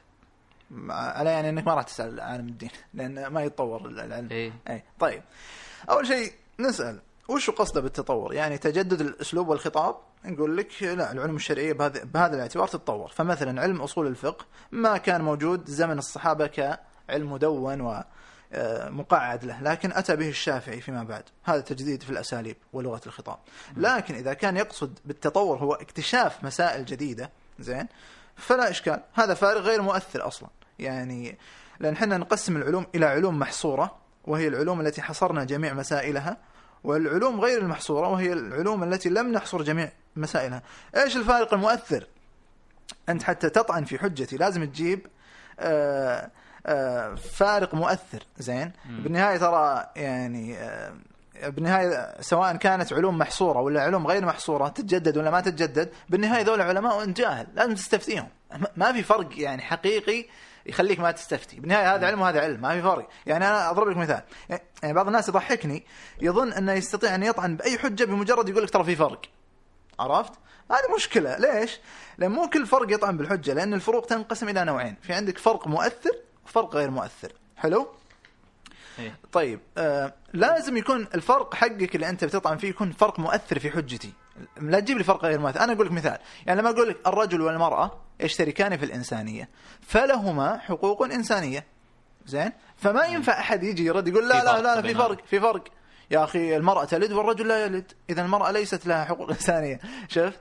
في مشكلة هنا إن الرجال أوكي أنا جبت فرق بس ترى الفرق فعليا ترى ما يقدح بالحجة. إيه. نفس الشيء أنت لما تجي تقول لي هذه علم تتطور هذه علم ما ما يقدح. بالنهايه هذا علم وهذا علم لازم تقلد.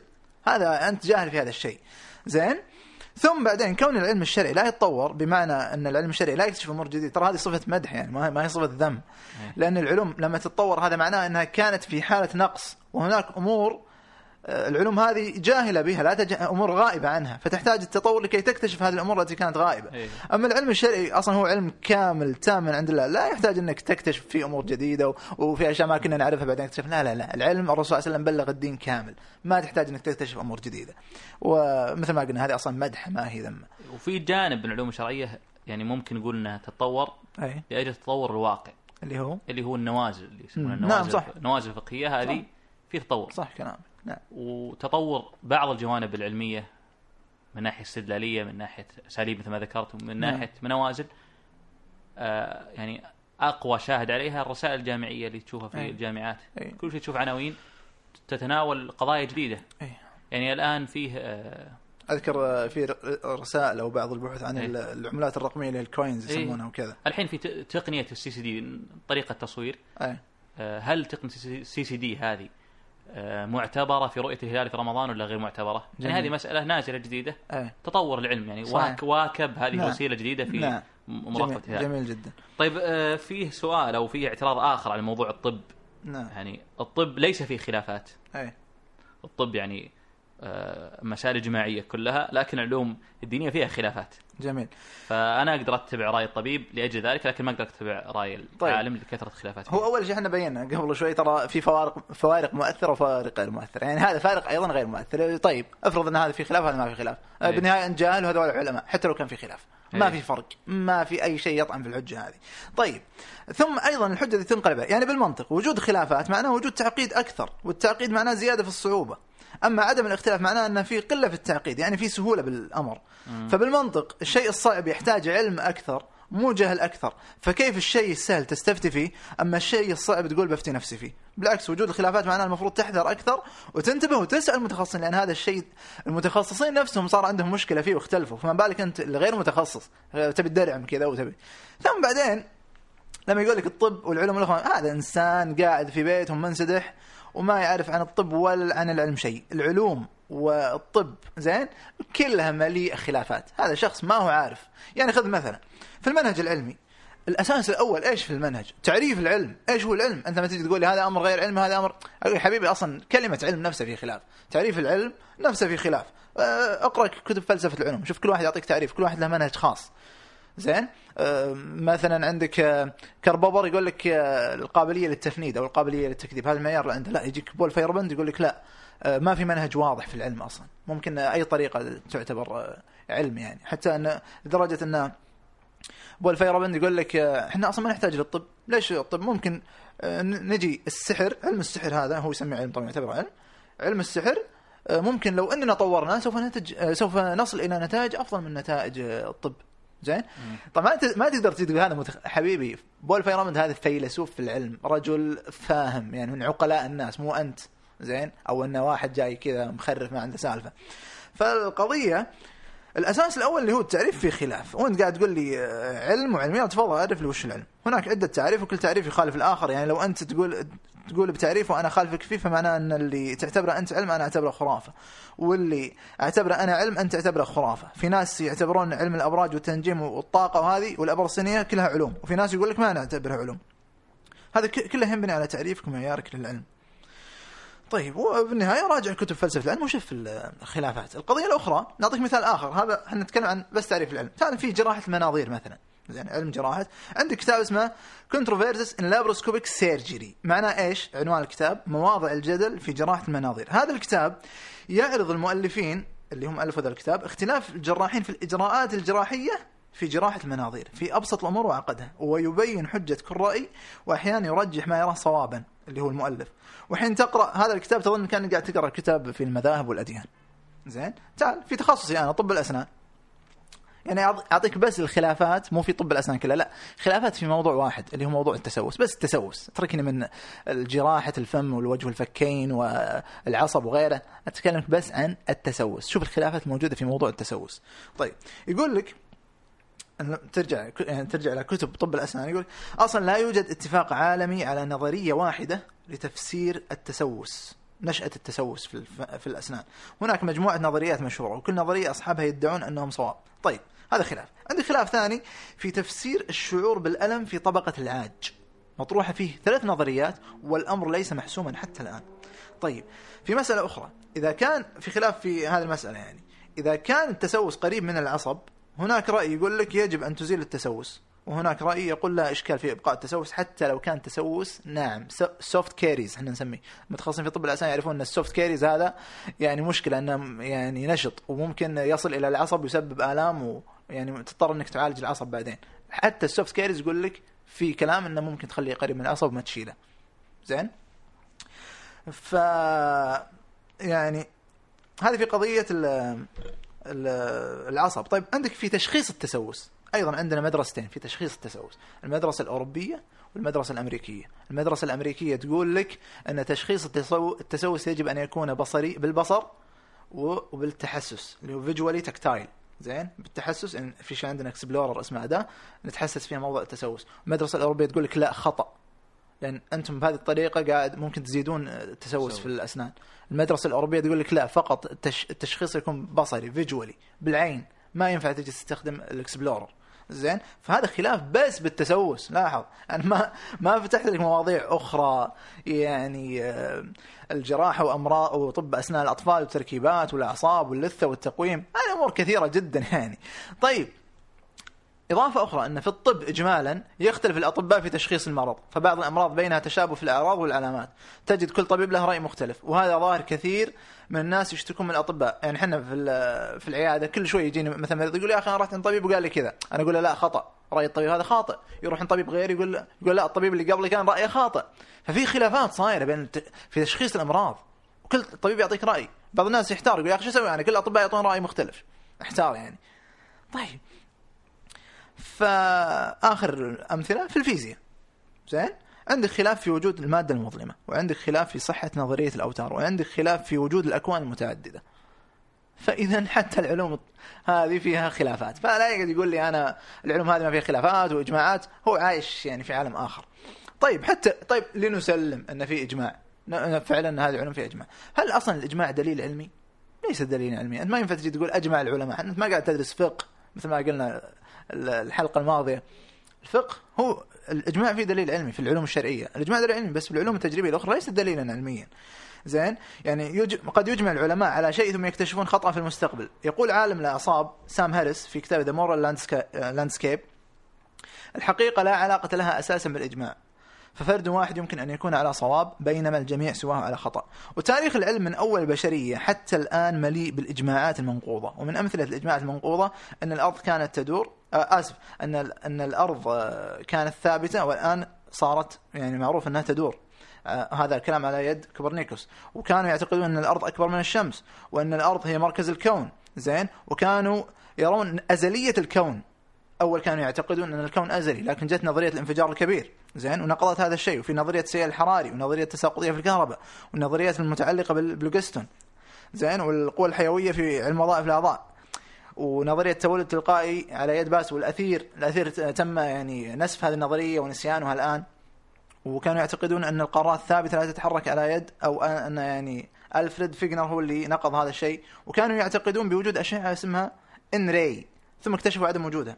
فمثل هذه النظريات كانت جميعا محل إجماع من علماء العصر. مع الوقت صار من يعتقد بصحتها يعني موضوع تندر. فالإجماع ليس يعني صفة محمودة يعني حتى أنك تجي ما هو دليل علمي ما يعتبرون دليل علمي. ثم أيضا نفترض آه هل الخلاف أصلا يقدح في كون آه، أنك ما تقلد؟ قلنا لا ما في مشكلة، في الدين لست مكلفا بصحة النتيجة وهذا قالها يعني محمد قبل شوي.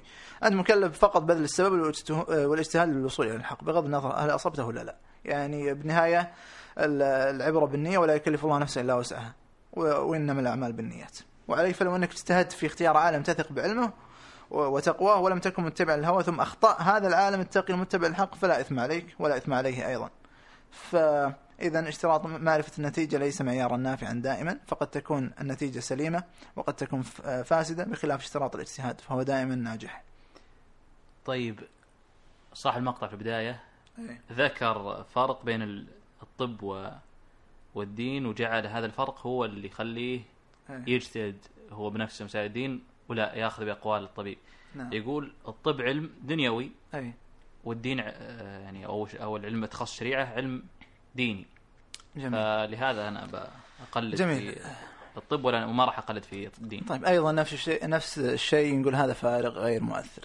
طيب سواء كان علم دنيوي ولا علم أخروي بالنهاية زين هي علوم. آه، وأنت جاهل في هذه العلوم وتحتاج تستفتي. الفرق هذا لا يقدح في الحجة. وذكرنا مثال على قضية المرأة والرجل. طيب هذه الحجة أصلا حتى ضدها أصلا. لأن إذا كنت تحتاط لجسمك في الأمور الدنيوية وتستفتي طبيب فالأمور الأخروية أعظم. فمن باب أولى أنك تستفتي فيها لأن هي أخطر من الأمور الدنيوية هذه. فالقضية يعني للأسف فيها سطحية. نعم. طيب آه، بعض العلوم تدعوك للايمان بها أو عفوا العلم الشرعي يدعوك للايمان به. يعني إيه. لابد أن تؤمن به. أما التخصص الطبي ما حد مو ما يلزمك إنك تؤمن. مم. فلهذا لهذا العلم الطب ممكن إني أقلد فيه ممكن أقلد في علم الطب لكن ما أقلد في العلوم الدينية لأن العلوم الدينية تلزمني بالإيمان بها. نعم. جميل. طيب. هنا نسأل أول شيء وش قصدك أن العلوم لا تدعوني للإيمان بها؟ هل قصدك أن العلوم ما تدعوك لأنك تمارسها وتستفيد منها في حياتك؟ هذا كلام غير واقعي أبدا. المستشفيات مفتوحة وتدعوك للعلاج والحملات الصحية كثيرة وتشوف لها إعلانات في الإعلام والأطباء في وسائل التواصل عندهم حسابات للتوعية الصحية. وكل أهل التخصصات يدعونك للاستفادة من تخصصاتهم ويعرضون عليك خدماتهم مثل المهندسين والقانونيين لا الم- المقصود إن العلوم تجبرني يعني عفوا العلوم ما تجبرني لكن الدين يجبرني إني أؤمن به. لا لا. يعني شوف إحنا ما نسلم. لو فيك أصلا مرض معدي كالكوليرا أو إنفلونزا الطيور والخنازير وغيره فالطبيب قد يحجر عليك. ولو عانت ممكن يستعمل معك القوة ويكلم الشرطة والأمن سواء اقتنعت ولا ما اقتنعت. يعني يعني أنت مجبر في هذا الشيء. غصبا عليك. ثم بعدين أنت في كثير من الأمور مجبر إما من خارجك هناك قوة خارجية تجبرك زين أو قوة من ذاتك في داخلك أنت زين على الخضوع لرأي المتخصصين. يعني مثال على القوة الخارجية آه، قوانين المرور والمعاملات في الدوائر الحكومية وغيرها. أنت لو خالفت هذه القوانين زين مع أن هذه تخصصات القانون تخصص وغيره سوف تجبر على تطبيق القانون ولا سوف تجلد وتعاقب وقد تغرم غرامات مالية وإلى آخره. يعني حتى لو أنك مو مقتنع بهذا القانون ما ما يهم القانون تخصص سواء اقتنعت ولا ما اقتنعت أنت مجبر على تطبيقه. تخصص البيئة مثلا يعني يجبرك أنك إذا يعني إذا قنن يجبرك إنك ما تلوث ما نعم أنت. مجبر إنك ما ترمي يجبر نفايات. شركات بعد مش يجبر إيه. أفراد. تقول أنا والله مو مقتنع أنا برمي النفايات لا مو بكيفك تقتنع وتنجلد. عرفت؟ طيب حتى أصلا هناك إجبار ذاتي في داخلك. أنت مثلا زي البكتيريا. زين البكتيريا ممكن تجيك وتسبب لك مرض. البكتيريا أجبرتك آه، يعني مرضتك وأجبرتك على زيارة الطبيب. أنت هنا مجبر إنك تزور غصبا عليك تزور الطبيب وتستفتيه. فأنت طيب نفس الشيء أنت أجبرت. مو لازم إني أضربك بعصا حتى. لا البكتيريا تجبرك. فيلا أقول أنا ما- ماني مستفيد طيب لأني مجبر. زين؟ طيب آه، أيضا يعني الوجه الآخر إن هذا خلط بين مقام ال- الفتيا والقضاء. فالفتوى ليست ملزمة تستطيع أن تخالفها ولن يضربك أحد بالعصا. أما القضاء فهو ملزم كالحكم بالجلد على من يقذف مثلا. طيب آه، مو المقصود موضوع الف- الفتية والقضاء.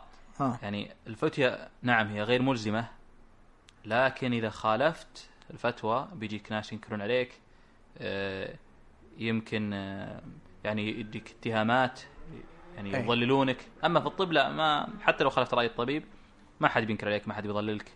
آه. طيب أول شيء على حسب مخالفتك. إذا كنت تخالف آه، المفتي في أمر سائغ وتتبع مفتي آخر ما في مشكلة. أما لو كنت تخالفه في أمر غير سائغ فعادي هذا أمر طبيعي. في كل العلوم أي شخص يخالف رأي المتخصصين فيها وينتقدهم أو يعارضهم بيتهمونه بالجهل والخرا- والخرافة والغباء ومخالفة الحقائق العلمية. وهذا أصلا الأمر مشاهد في تويتر. انظر مثلا لأصحاب الطب البديل وعلم الطاقة. كيف يجلدهم أصحاب الطب الحديث ويتهمونهم بالجهل والخرافة. وجرب إنك تخترع نظرية من راسك وتظهر في الإعلام وتخالف فيها أهل التخصص. شوف وشو بيسوون فيك وبتروح فيها. زين؟ مثل انكارهم على حقين تطعيم إي بالضبط. سالفة التطعيم الحين. يقول لك آه أنت غير متخصص تتكلم بالتطعيم. زين. يعني بعضهم يقول إن التطعيم آه، يجيب توحد. يجيب توحد أو كذا. فالاطباء ردوا عليهم. يقول هذه خرافات وأنتم ما أنتم متخصصين وقاعد تفتون من راسكم. حتى في طبيب أذكر آه، في تويتر مسوي له برنامج مسمي لا تفتي من رأسك أو لا تفتي. يعني لا تفتي بالطب. لأن في ناس قاعد يتكلمون بالطب. هو الطبيب الطبيب ذا قاعد ينكر عليهم. يقول لا تفتون. لا تفتون كذا. فطيب حتى هذا الجواب يعني كونك مجبر نفس الشيء. أيضا فارغ غير مؤثر. يعني سواء طيب أجبرتك ولا ما أجبرتك؟ بالنهاية هذا علم. سواء يعني ضربتك بالعصا ولا أعطيتك بوسة. ترى بالنهاية هذا علم وانت جاهل فيه وأنا متخصص ولازم تسمع كلامي. يعني وجوب عقلي عليك. جميل. نعم. طيب آه هذا الف...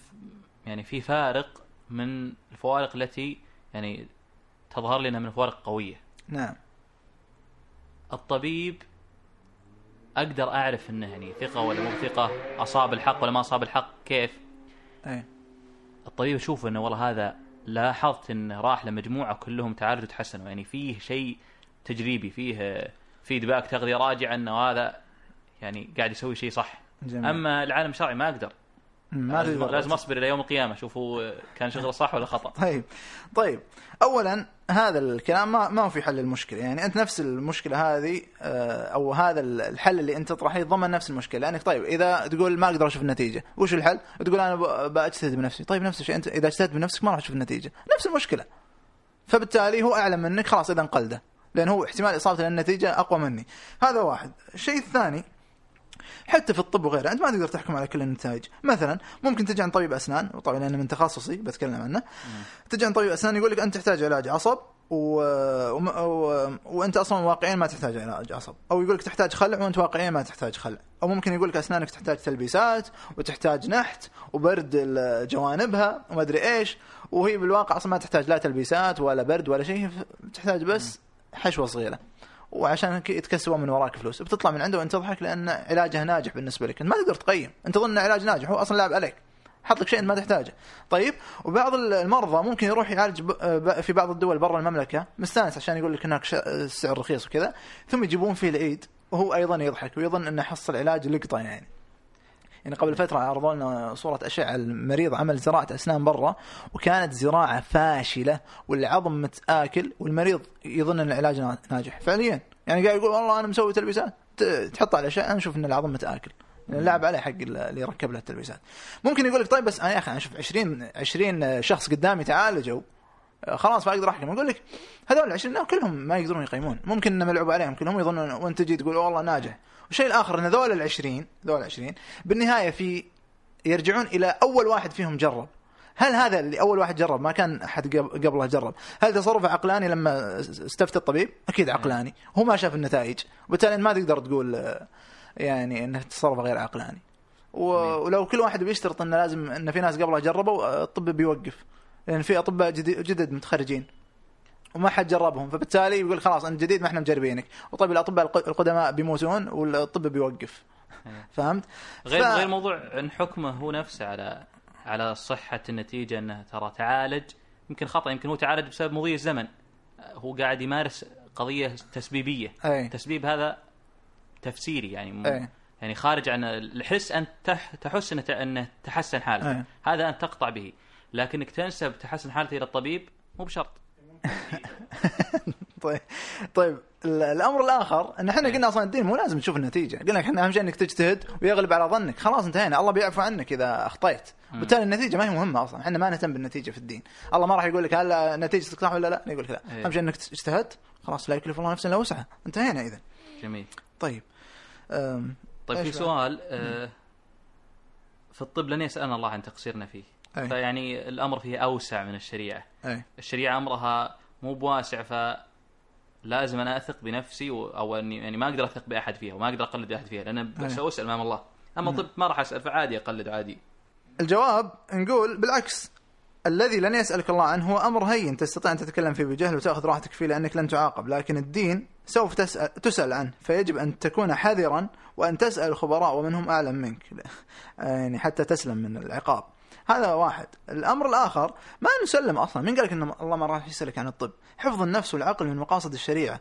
ولو فرطت في نفسك أو عقلك وضررتهما فسوف يسألك الله عن ذلك. فالعقل مناط التكليف والجسد هو الذي يؤدي العبادة. فهل, ت... فهل ستترك كلام الأطباء وتجتهد بنفسك في هذه الحالة؟ أم بتقول يكفي أن أكون مقلدا للأطباء أمام الله؟ أقول لك نفس الشيء. يكفي أن تكون مقلدا لعلماء الشرع أمام الله. بدليل أن تقليد العلماء عمل كلف الله به الإنسان الجاهل. يقول الله سبحانه وتعالى فاسألوا أهل الذكر إن كنتم لا تعلمون. وبالتالي سيسألك الله عن عدم تقليدك وكلامك وافترائك عليه بغير علم. آه الآن اعود إلى اعتراضات عامة على مسألة هل الدين تخصص أو لا. انتهينا من مسألة المقارنة بين الطب والشريعة والاعتراضات على هذه المقارنة. تبينت إن الاعتراضات هذه يعني ضعيف. ضعيفة. نعم. فممكن نقارن بين الطب والعلم الشرعي. لكن الآن على مسألة هل الدين تخصص أو لا. نقول نعم. الدين واضح فهمه مثل ما سمعنا في المقطع. نعم. ما هو معقد. كل الناس يقدرون يفهمونه كل الناس يقدرون يفسرونه. الله سبحانه وتعالى قال ولقد يسرنا القرآن للذكر فهل من مدكر حلو. آه، ورسول قال تركتكم على المحجة البيضاء ليلها كنهارها. فهذه الأدلة دالة على أن الدين ليس تخصص بل للجميع. حلو جميل جدا. إحنا مثل ما قلنا قبل شيء ده فعلا الدين للجميع بس مو بالمقصود إنه تخصص يعني. إيه. التخصص للجميع بس الدين كله للجميع كإيمان واستفادة. طيب آه، قول الرسول صلى الله عليه وسلم تركتم على المحجة البيضاء. يفيد إيش؟ إن الدين يسير. زين؟ فيفيد نفس معنى الآية. زين؟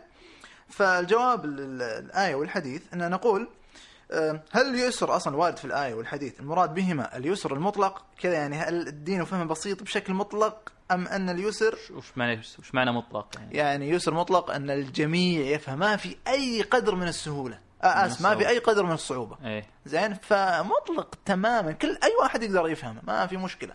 حتى اللي تو طالع من بطن أمه. عرفت علي؟ يعني بسيط خلاص كل الناس يفهمونه ف ولا نقول إن البساطة واليسر ليس مطلقان وإنما أو ليس مطلقين وإنما يعني نسبيين. وإن الف- الفهم يكون لكل إنسان بحسب مستواه. طيب لو كانت البساطة مطلقة لكل أحد وليست نسبية فأنا أسأل سؤال. شلون الهندي والياباني يفهمون القرآن؟ أنت تقول إن البساطة مطلقة للجميع. تفضل قل لي كيف الهندي والياباني يفهمون. ما راح يقدرون لأن القرآن بالنسبة لهم بيكون معقد ومو بسيط. لأنهم ما يس... ما يعرفون لغة القرآن اللي ت... لازم التي- يتعلم لغة أي- عربية. اللي نزل بها. لذلك هم يحتاجون لمتخصص وهذا الم- المتخصص بيفسر لهم ويشرح لهم وكذا. أو يحتاجون يتعلمون اللغة العربيه ففي نعم النهايه نعم بالنهاية آه، ما هو بسيط بالنسبة لهم. زين؟ ف وعلى هذا فإن البساطة في فهم القرآن نسبية من شخص لآخر. مو مو كل الناس متساويين في الفهم. يعني بعض الناس يكون القرآن عندهم ما هو مفهوم زي اللي ما يحسن اللغة العربية فييسر الله لهم بوجود علماء يفتونهم ويفسرونهم يفسرون لهم الآيات ويشرحونها ويترجمونها. وبعض الناس أهون من ذولا لأنهم يفهمون اللغة العربية لكن بشكل بسيط. مثلنا إحنا يعني الناس اللي في وقتنا هذا لغتهم العربية لغة بسيطة يعني. تعرف اللغة العربية تغيرت على مدى 1400 قرن يعني. آه، 1400 سنة يعني من نزول القرآن في زمن الصحابة. إحنا لغتنا مو مثل لغات الصحابة أول ما نزل. لغتنا تغيرت تماما. يعني دخلت فيها العجمة.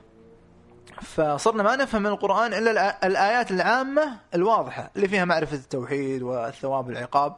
وهذه الآيات نفهمها على وجه الإجمال مو على وجه التفصيل. أما من ناحية الت- التفصيل القرآن فيه متشابه متشابهات وتفاصيل دقائق ودقائق نحتاج من يفسرها ويبينها لنا وهذا يدخل في التيسير المذكور في الآية.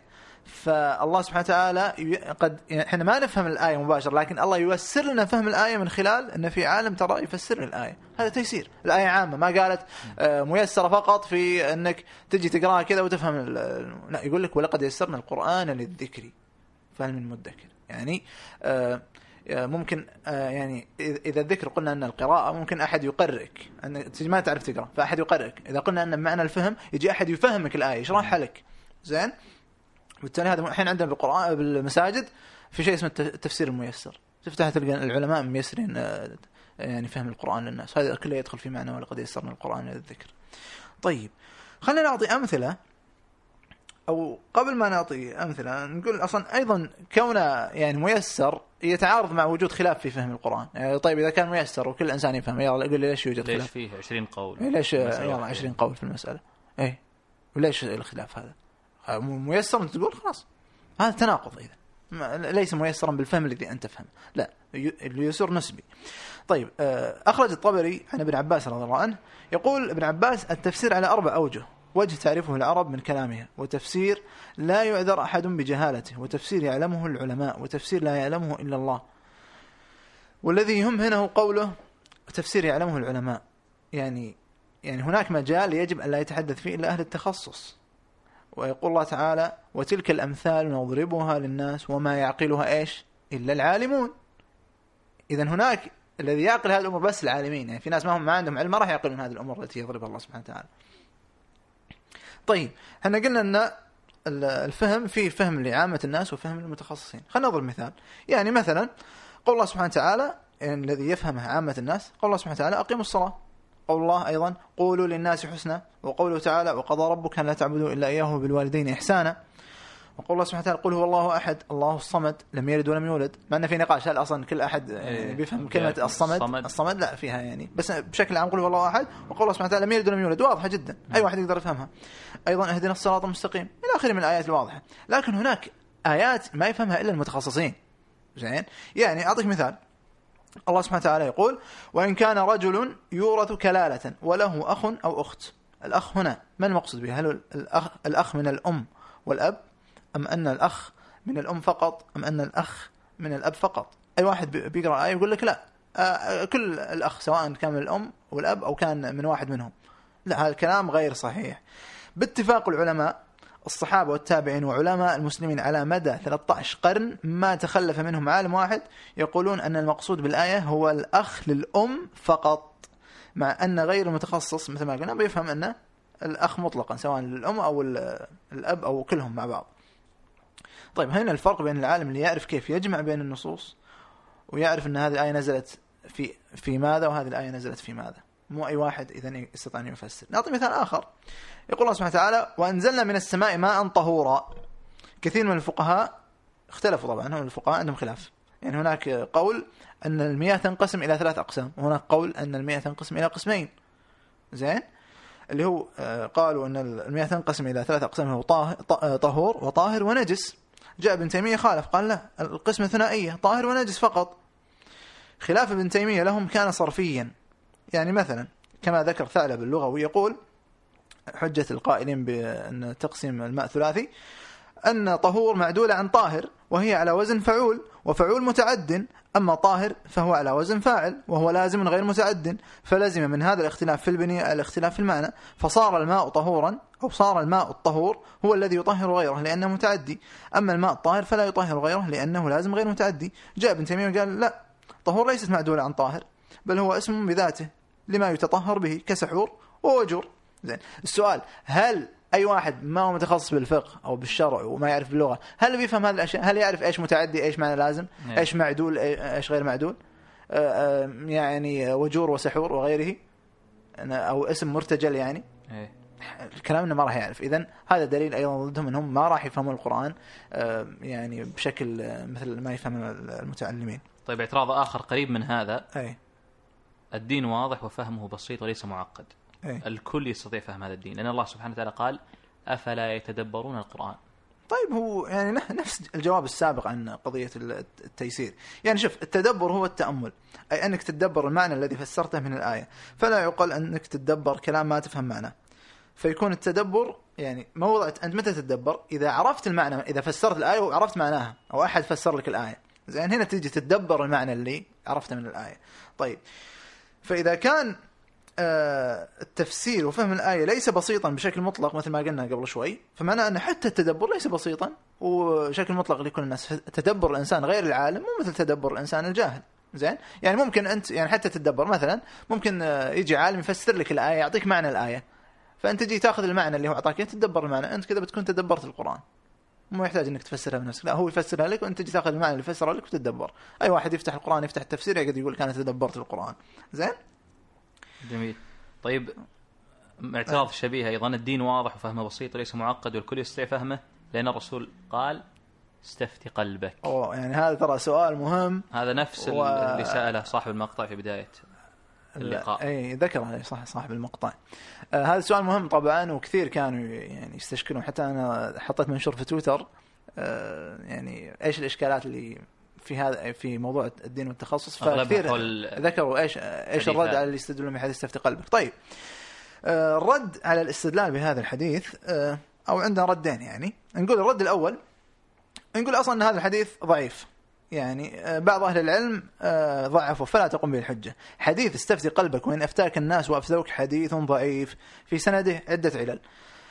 آه، العلة الأولى أنه من طريق الزبير أبي عبد السلام وهو يحدث بالمنكرات زين العلة الثانية أن فيه انقطاع.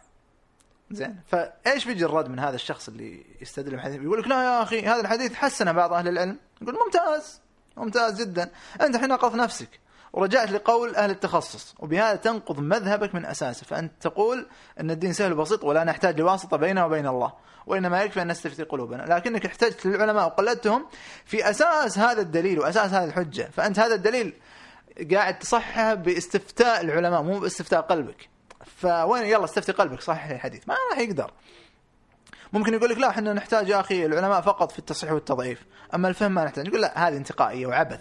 لأن الفهم قائم على ثبوت النص وثبوت النص وفهمه كلهم من الدين. فثبت أن الدين ليس باستفتاء القلب. زين؟ ممكن يقول لك آه، آه، رجال وثقات مثل ما أنت قلت قبل شوي. يقول طيب كيف عرفنا رجال وثقات؟ هو ما يقول لك انه صح فلان. يقول أنا صححت لأن رجال وثقات. يقول كيف عرفت؟ يقول لك والله الإمام أحمد وثقه ولا آه، يحيى بن معين ولا غيره. خلاص ممتاز. أنت قلدت الإمام أحمد أيضا في التوثيق. فهذا الوجه الأول. الملخص آه، ملخص الوجه الأول أن نسأل هل هذا الحديث صحيح أم ضعيف؟ إن قال صحيح قلنا ما الدليل؟ بيقول صح فلان وفلان من أهل العلم هذا ينقض مذهبه وإن قال ضعيف إذا انتهينا ما في شيء اسمه استفتاء قلب. طيب الوجه الآخر إحنا يعني في المنهج أو في العلم الشرعي لازم يصير عندك منهج ما ينفع تجي بدليل كذا وتضرب العرض ببقية الأدلة أنت لازم تجيب هذا الدليل وتجمع معه أدلة أخرى حتى تأتي بمفهوم كامل يعني أتؤمنون ببعض الكتاب وتكفرون ببعض ما يجوز كذا. فهذا الحديث في أدلة أخرى آه، تقيد فهمه. ما ينفع إنك تفهمه بهذه الطريقة. يعني هذا الفهم معارض بالعقل والنقل. يعني أنت لما تقول استفتي قلبك أي شيء بالدين كذا استفتي قلبك. هذا اولا يعارض العقل. ليش؟ لأنه كان قاعد يقول إن الله يقول لي آه، تكلم بالجهل. زين؟ كيف؟ الجهل قبيح. الله ما يأمر الناس بالقبائح. زين؟ خصوصا في أمور أمر كبير وهو الأمر اللي أنت خلقت من أجله هو العبادة. زين؟ هذا أمر رقم واحد. الأمر الثاني إنه معارض أيضا بالنقل نفسه. لأن الله سبحانه وتعالى آه، يقول لك آه، ولا تقف ما ليس لك به علم. والله سبحانه وتعالى يقول عن إبليس إنما يأمركم بالسوء والفحشاء وأن تقولوا على الله ما لا تعلمون. ويقول الله سبحانه وتعالى فاسالوا أهل الذكر إن كنتم لا تعلمون. فاذا هذا الفهم للحديث معارض بهذه الآيات. فكيف اذا تفهم بهذه الطريقة؟ بيصير عندك تناقض بالوحي. الجواب إنه لا لا يمكن أن تفهم بهذه الطريقة. يعني شوف حتى يعني أهل العلم اختلفوا فيه بعضهم ضعفه وبعضهم قال هو خاص بالصحابي راوي الحديث اللي هو وابصة لأن كلام الرسول كان موجه له فقط وليس عاما للجميع إيه، بالمناسبة على هالنقطة هذه صاحب المقطع وش قال؟ قال أنا الذي قال لي النبي هو ما قال أي. قال لوابس قال قال النبي ولم يقله لأحد ولم يخصصه لأحد. الحديث خاص يعني حتى علماء الأصول يقولون آه يعني الأفعال لا عموم لها والقضايا. الأعيان لا عموم لها هذه أق- أقرب شيء لها أنها قضية عين يعني كأنه حكم لوابصة أي. وابصة تفتي قلبك ما أمرت بقية ال- نعم. الأمة. نعم. بس كيف ممكن يقول لك المون قبل شوي تقول آه، العبره بعموم اللفظ؟ العبرة عموم اللفظ لكن اللفظ هذا موجه إلى من؟ ما قال استفتاء القلوب قال استفتي قلبك هذا الفاعل فيه. قلبك أنت موجه إيه، لك أنت. الم- المفعول من هو؟ هو وابصة. جميل. طيب. مثل ما قلنا أن بعض العلماء قالوا أن هذا خاص بالصحابي الحديث هذا خاص فقط بالصحابة ما ما ينفع انك تعمم على بقية الناس. بعضهم قال أن استفتاء القلب يكون في الترجيح عند استواء الأدلة. بعضهم قال أن في تحقيق المناط. وبعضهم قال الخروج من الخلاف. فعندما يحرم أحد ويحرم آخر فأنت تستفتي قلبك لتترك الأمر احتياطا. تترك الأمر احتياطا. ما تفعل بالحلال لا. تقول احتياطا سوف أترك هذا الأمر. للخروج من الخلاف اي للخروج من الخلاف إلى آخره. المهم أن هذا الفهم الذي يستدلون به لم يقل به أحد من أهل العلم وهو معارض بالعقل والنقل كما ذكرنا فهو مرفوض اذا جميل. طبعا أنا قلت آه، المفعول هو وابصة الفاعل هو وابصة آه. استفتي آه هذا أمر من النبي آه ل- ل- لوابص أن يستفتي قلبه. جميل. طيب. اعتراض شبيه ما سبق. وأيضا نص عليه صاحب المقطع قال الدين واضح وفهمه بسيط وليس معقد والكل يستطيع فهمه لأن الله سبحانه وتعالى قال وما خلقت الجن والإنس إلا ليعبدون. يعني هذا استدلال حقيقة مضحك يعني كونك تجيب آية ما لها دخل الموضوع. يعني وين قال لك في الآية الله سبحانه وتعالى آه إنك لازم تفسر القرآن؟ قال أعبدني فقط. زين؟ ممكن هو يشكل يقول لك إيه بس كيف اعبد الله؟ وأنا ما يقول مو لازم مو لازم. تقليد إيه تقليد. آه، الله سبحانه وتعالى آه، قال لك آه، فاسألوا أهل الذكر يلا الحين أنت لما تسأل أهل الذكر تكون قاعد تعبد الله بهذه الطريقة. خلاص حل المشكلة. يعني لما. تسأل هذه عبادة. الله كلفك بأمر اذا هو عبادة. سؤال العلماء يعتبر عبادة. إذا أنت قاعد تعبد الله. طيب أيضا الدين واضح وفهمه بسيط وليس معقد والكل يستطيع فهمه لأن القرآن نزل على الصحابة وكلهم فهموه لأنه عربي وما كان عندهم علم شرعي. يعني الصحابة ما كان عندهم علم شرعي. كلهم فهموا القرآن. شوف يعني إحنا أول شيء شوف صح إن هو القرآن نزل بلغة الصحابة اللي هي لغة قريش. زين. إيه. كانوا أعلم مننا باللغة ويفهمون القرآن ويفهمون الآيات العامة فيه. لكن مع ذلك كونهم أفضل مننا فهم القرآن بحيث إن لغتهم بالسليقة وما يحتاجون الأسانيد لأنهم مباشرة يلتقون بالرسول. زين. مع ذلك نحن لا نسلم إن الصحابة يفهموا القرآن كاملا. يعني مو بكلهم يعني ليسوا علماء في مو علماء، كلهم في منهم- في بعضهم علماء في بعضهم. يعني الصحابة فهموا القرآن بحسب مستوى كل صحابي من العلم. فعلم الصحابة يختلف فيما بينهم. هناك صحابي أعلم من صحابي وهناك صحابي عالم وهناك صحابي غير عالم. والصحابي اللي أقل علم يسأل الصحابي الأعلم. يعني فلا يقارن مثلا علم عائشة رضي الله عنها أو علم ابن عباس أو أو علم ابن مسعود وعمر وعلي ببقية الصحابة. لا يمكن أن تقارن بينهم. هؤلاء أعلم منهم. إيه. وكلهم نزل عليهم القرآن. طيب؟ فالقضية آه، يعني شوف حتى ابن عباس قال لك هناك آه، القرآن في شيء يعني وجه يفهمه العرب وهناك وجه لا يفهمه إلا العلماء. وهذا طيب كان في زمنهم. معنى أن في عامة الصحابة وعامة العرب يفهمون شيء وهناك علماء منهم يفهمون شيء خاص. واضح؟ ونضرب على أمثلة يعني. يعني مثلا آه، في الصحيحين أن عدي عدي بن حاتم رضي الله عنه أن عندما يعني قرأ قال الله سبحانه وتعالى حتى يتبين لكم الخيط الأبيض من الخيط الأسود من الفجر عمد إلى عقالين أسود وأبيض يعني خيطين وضعهم تحت الوسادة حتى إذا طلع الفجر يتبين يشوف. فذهب الرسول صلى الله عليه وسلم وأنكر يعني بين له أن ترى يعني يا عدي لقد فهمت الآية بشكل خاطئ يعني. فشوف هذا صحابي طيب ليش أخطأ في فهم الآية؟ أنت تقول إن الصحابة يفهمون كل شيء صح ولا لا؟ لا. ما فهموا كل شيء. هذا مثال. عندك أيضا عمر رضي الله عنه يقول ما رجعت الرسول صلى الله عليه وسلم كما رجعته في آية الكلالة. فعمر كانت مشكلة عليها في أشياء كثيرة ما فهمها في هذه الآية. طيب أيضا آه، الرسول صلى الله عليه وسلم قال لابن عباس اللهم علمه التأويل. وهذا يدل على أن القرآن يحتاج لتعلم حتى عند الصحابة. وكان الصحابة اللي علمهم أقل يستفتون الصحابة اللي أعلى منهم كما استفتى أبو موسى بن مسعود في أصحاب الحلق وكذلك استفتى الصحابة عائشة رضي الله عنها في مسألة الماء من الماء والتقاء الختانين وكما تعلم عبد الله بن عباس على يد زيد بن ثابت وغيره من الأمثلة الكثيرة. أيضا هذا فهذا مو دليل يعني. جميل. أيضا من الأمثلة الدالة على أن الاستفتاء كان في عهد الصحابة وكان في استفتاء خاطئ وما أقره النبي. أي. آه، حديث ثبت في سنة أبي داود يعني أحد يعني خرجنا في سفر إيه. فأصاب رجلا منا حجر يعني فشجه في رأسه يعني صار له يعني آه، آه، يعني إصابة في الرأس ثم احتلم. يعني الآن يحتاج إلى إلى أنه يغتسل. فسأل فسأل أصحابه واللي نعم. كانوا صحابه نعم. قال هل تجدون لي رخصة في التيمم؟ يعني أتيمم وأترك الاغتسال؟ قالوا ما نجد, ما نجد لك رخصة وأنت تقدر على الماء. نعم. فاغتسل فمات. نعم. فلما قدمنا على النبي نفس الذين يعني استفتوا أخبروه يعني يعني أخبر بذلك فقال قتلوه قتلهم الله. نعم صحيح. ماذا قال بعد ذلك؟ وهنا الشاهد. قال ألا سألوا إذا لم يعلموا فإنما شفاء العي السؤال ها. إنما كان يكفيه أن يتيمم ويعصب على جرحه يعني ثم يمسح عليها ويغسل سائر جسده. آه،. فهنا يعني آه، حديث في نفس المسألة هذه. الصحابة كانوا يحتاجون الاستفتاء والذي يتكلم بلا علم ويفتي بلا علم في عهدهم أن لا يق- لا يقر من قبل النبي بل قال قتلوه قتلهم الله. صحيح جميل جدا. طيب. آه، أيضا سؤال يعني يعترض به يقول درسنا 12 سنة ابتدائي أي. ومتوسط الثانوي نحن نتعلم الدين في المدارس أليس هذا كافيا؟ أن نفتي أن نفتي أنفسنا؟ يعني هذه من الاعتراضات المضحكة الحقيقة يعني. يعني شوف أنت نفس الشيء درست رياضيات من أول ابتدائي ودرست لغة عربية وعلوم وما انت متخصص في أي علم من هذه العلوم. يعني وهذا الشيء اللي درسته في المدرسة عبارة عن أساسيات معلومات عامة غير تفصيلية حتى تؤهلك الإفتاء كمان عنده معلومات عامة في الطب كالبلندول تفريش الأسنان ثم حتى لو يعني سلمنا سلمنا. فأنت غالبا كنت تدرس لأجل أن تنجح ثم تنسى المنهج كله. فلو سألتك عن بعض المعلومات في النحو وقواعد اللغة والرياضيات الجا والجتا والضاء والضتا والهندسة والمثلثات وفي الدين لو أسألك عن فقه الحج أو البيوع وعروض التجارة والفرق بين الحديث المقطوع والمنقطع ما راح تقدر تجاوب لأنك هذه الأمور كلها ناسيها وقرأتها سريع سريع عشان تختبر وتمشي. زين؟ ثم تعال أختبرك أيضا. ما هي مراتب الدين؟ عدد أركان الوضوء وواجباته. وأركان الصلاة وواجباته. وهم- وما هو الفرق بين الركن والواجب؟ اذكر لي خمسة أو ستة علوم من علوم الشريعة. لن تعرف إلا التوحيد والتجويد والتفسير والفقه اللي درستهم بالمدرسة أصلا. طيب قل لي ما هو الفرق بين الفقه وأصول الفقه؟ ما هو علم المقاصد؟ ما هي علوم الغاية وما هي علوم الآلة؟ اذكر لي اسم كتابين في مصطلح الحديث. اذكر لي كتابين في في أصول التفسير. كتابين في العقيدة. اذكر لي اسم كتابين في الفقه الحنفي. ما راح تعرف هذه أمور كلها انت درست 12 سنة مع ذلك ما تقدر تجاوب على الأجوبة أو أغلبها تقريبا. حتى لو قال هذه الأمور ما تهمني نقول أنت تحتاج بدراستك المفروض. إنك تذكرها يعني. اي نعم آه. صحيح. طيب اعتراض آخر. آه، ف- يعني مو لازم أكون مستحضر المعلومة الآن يعني.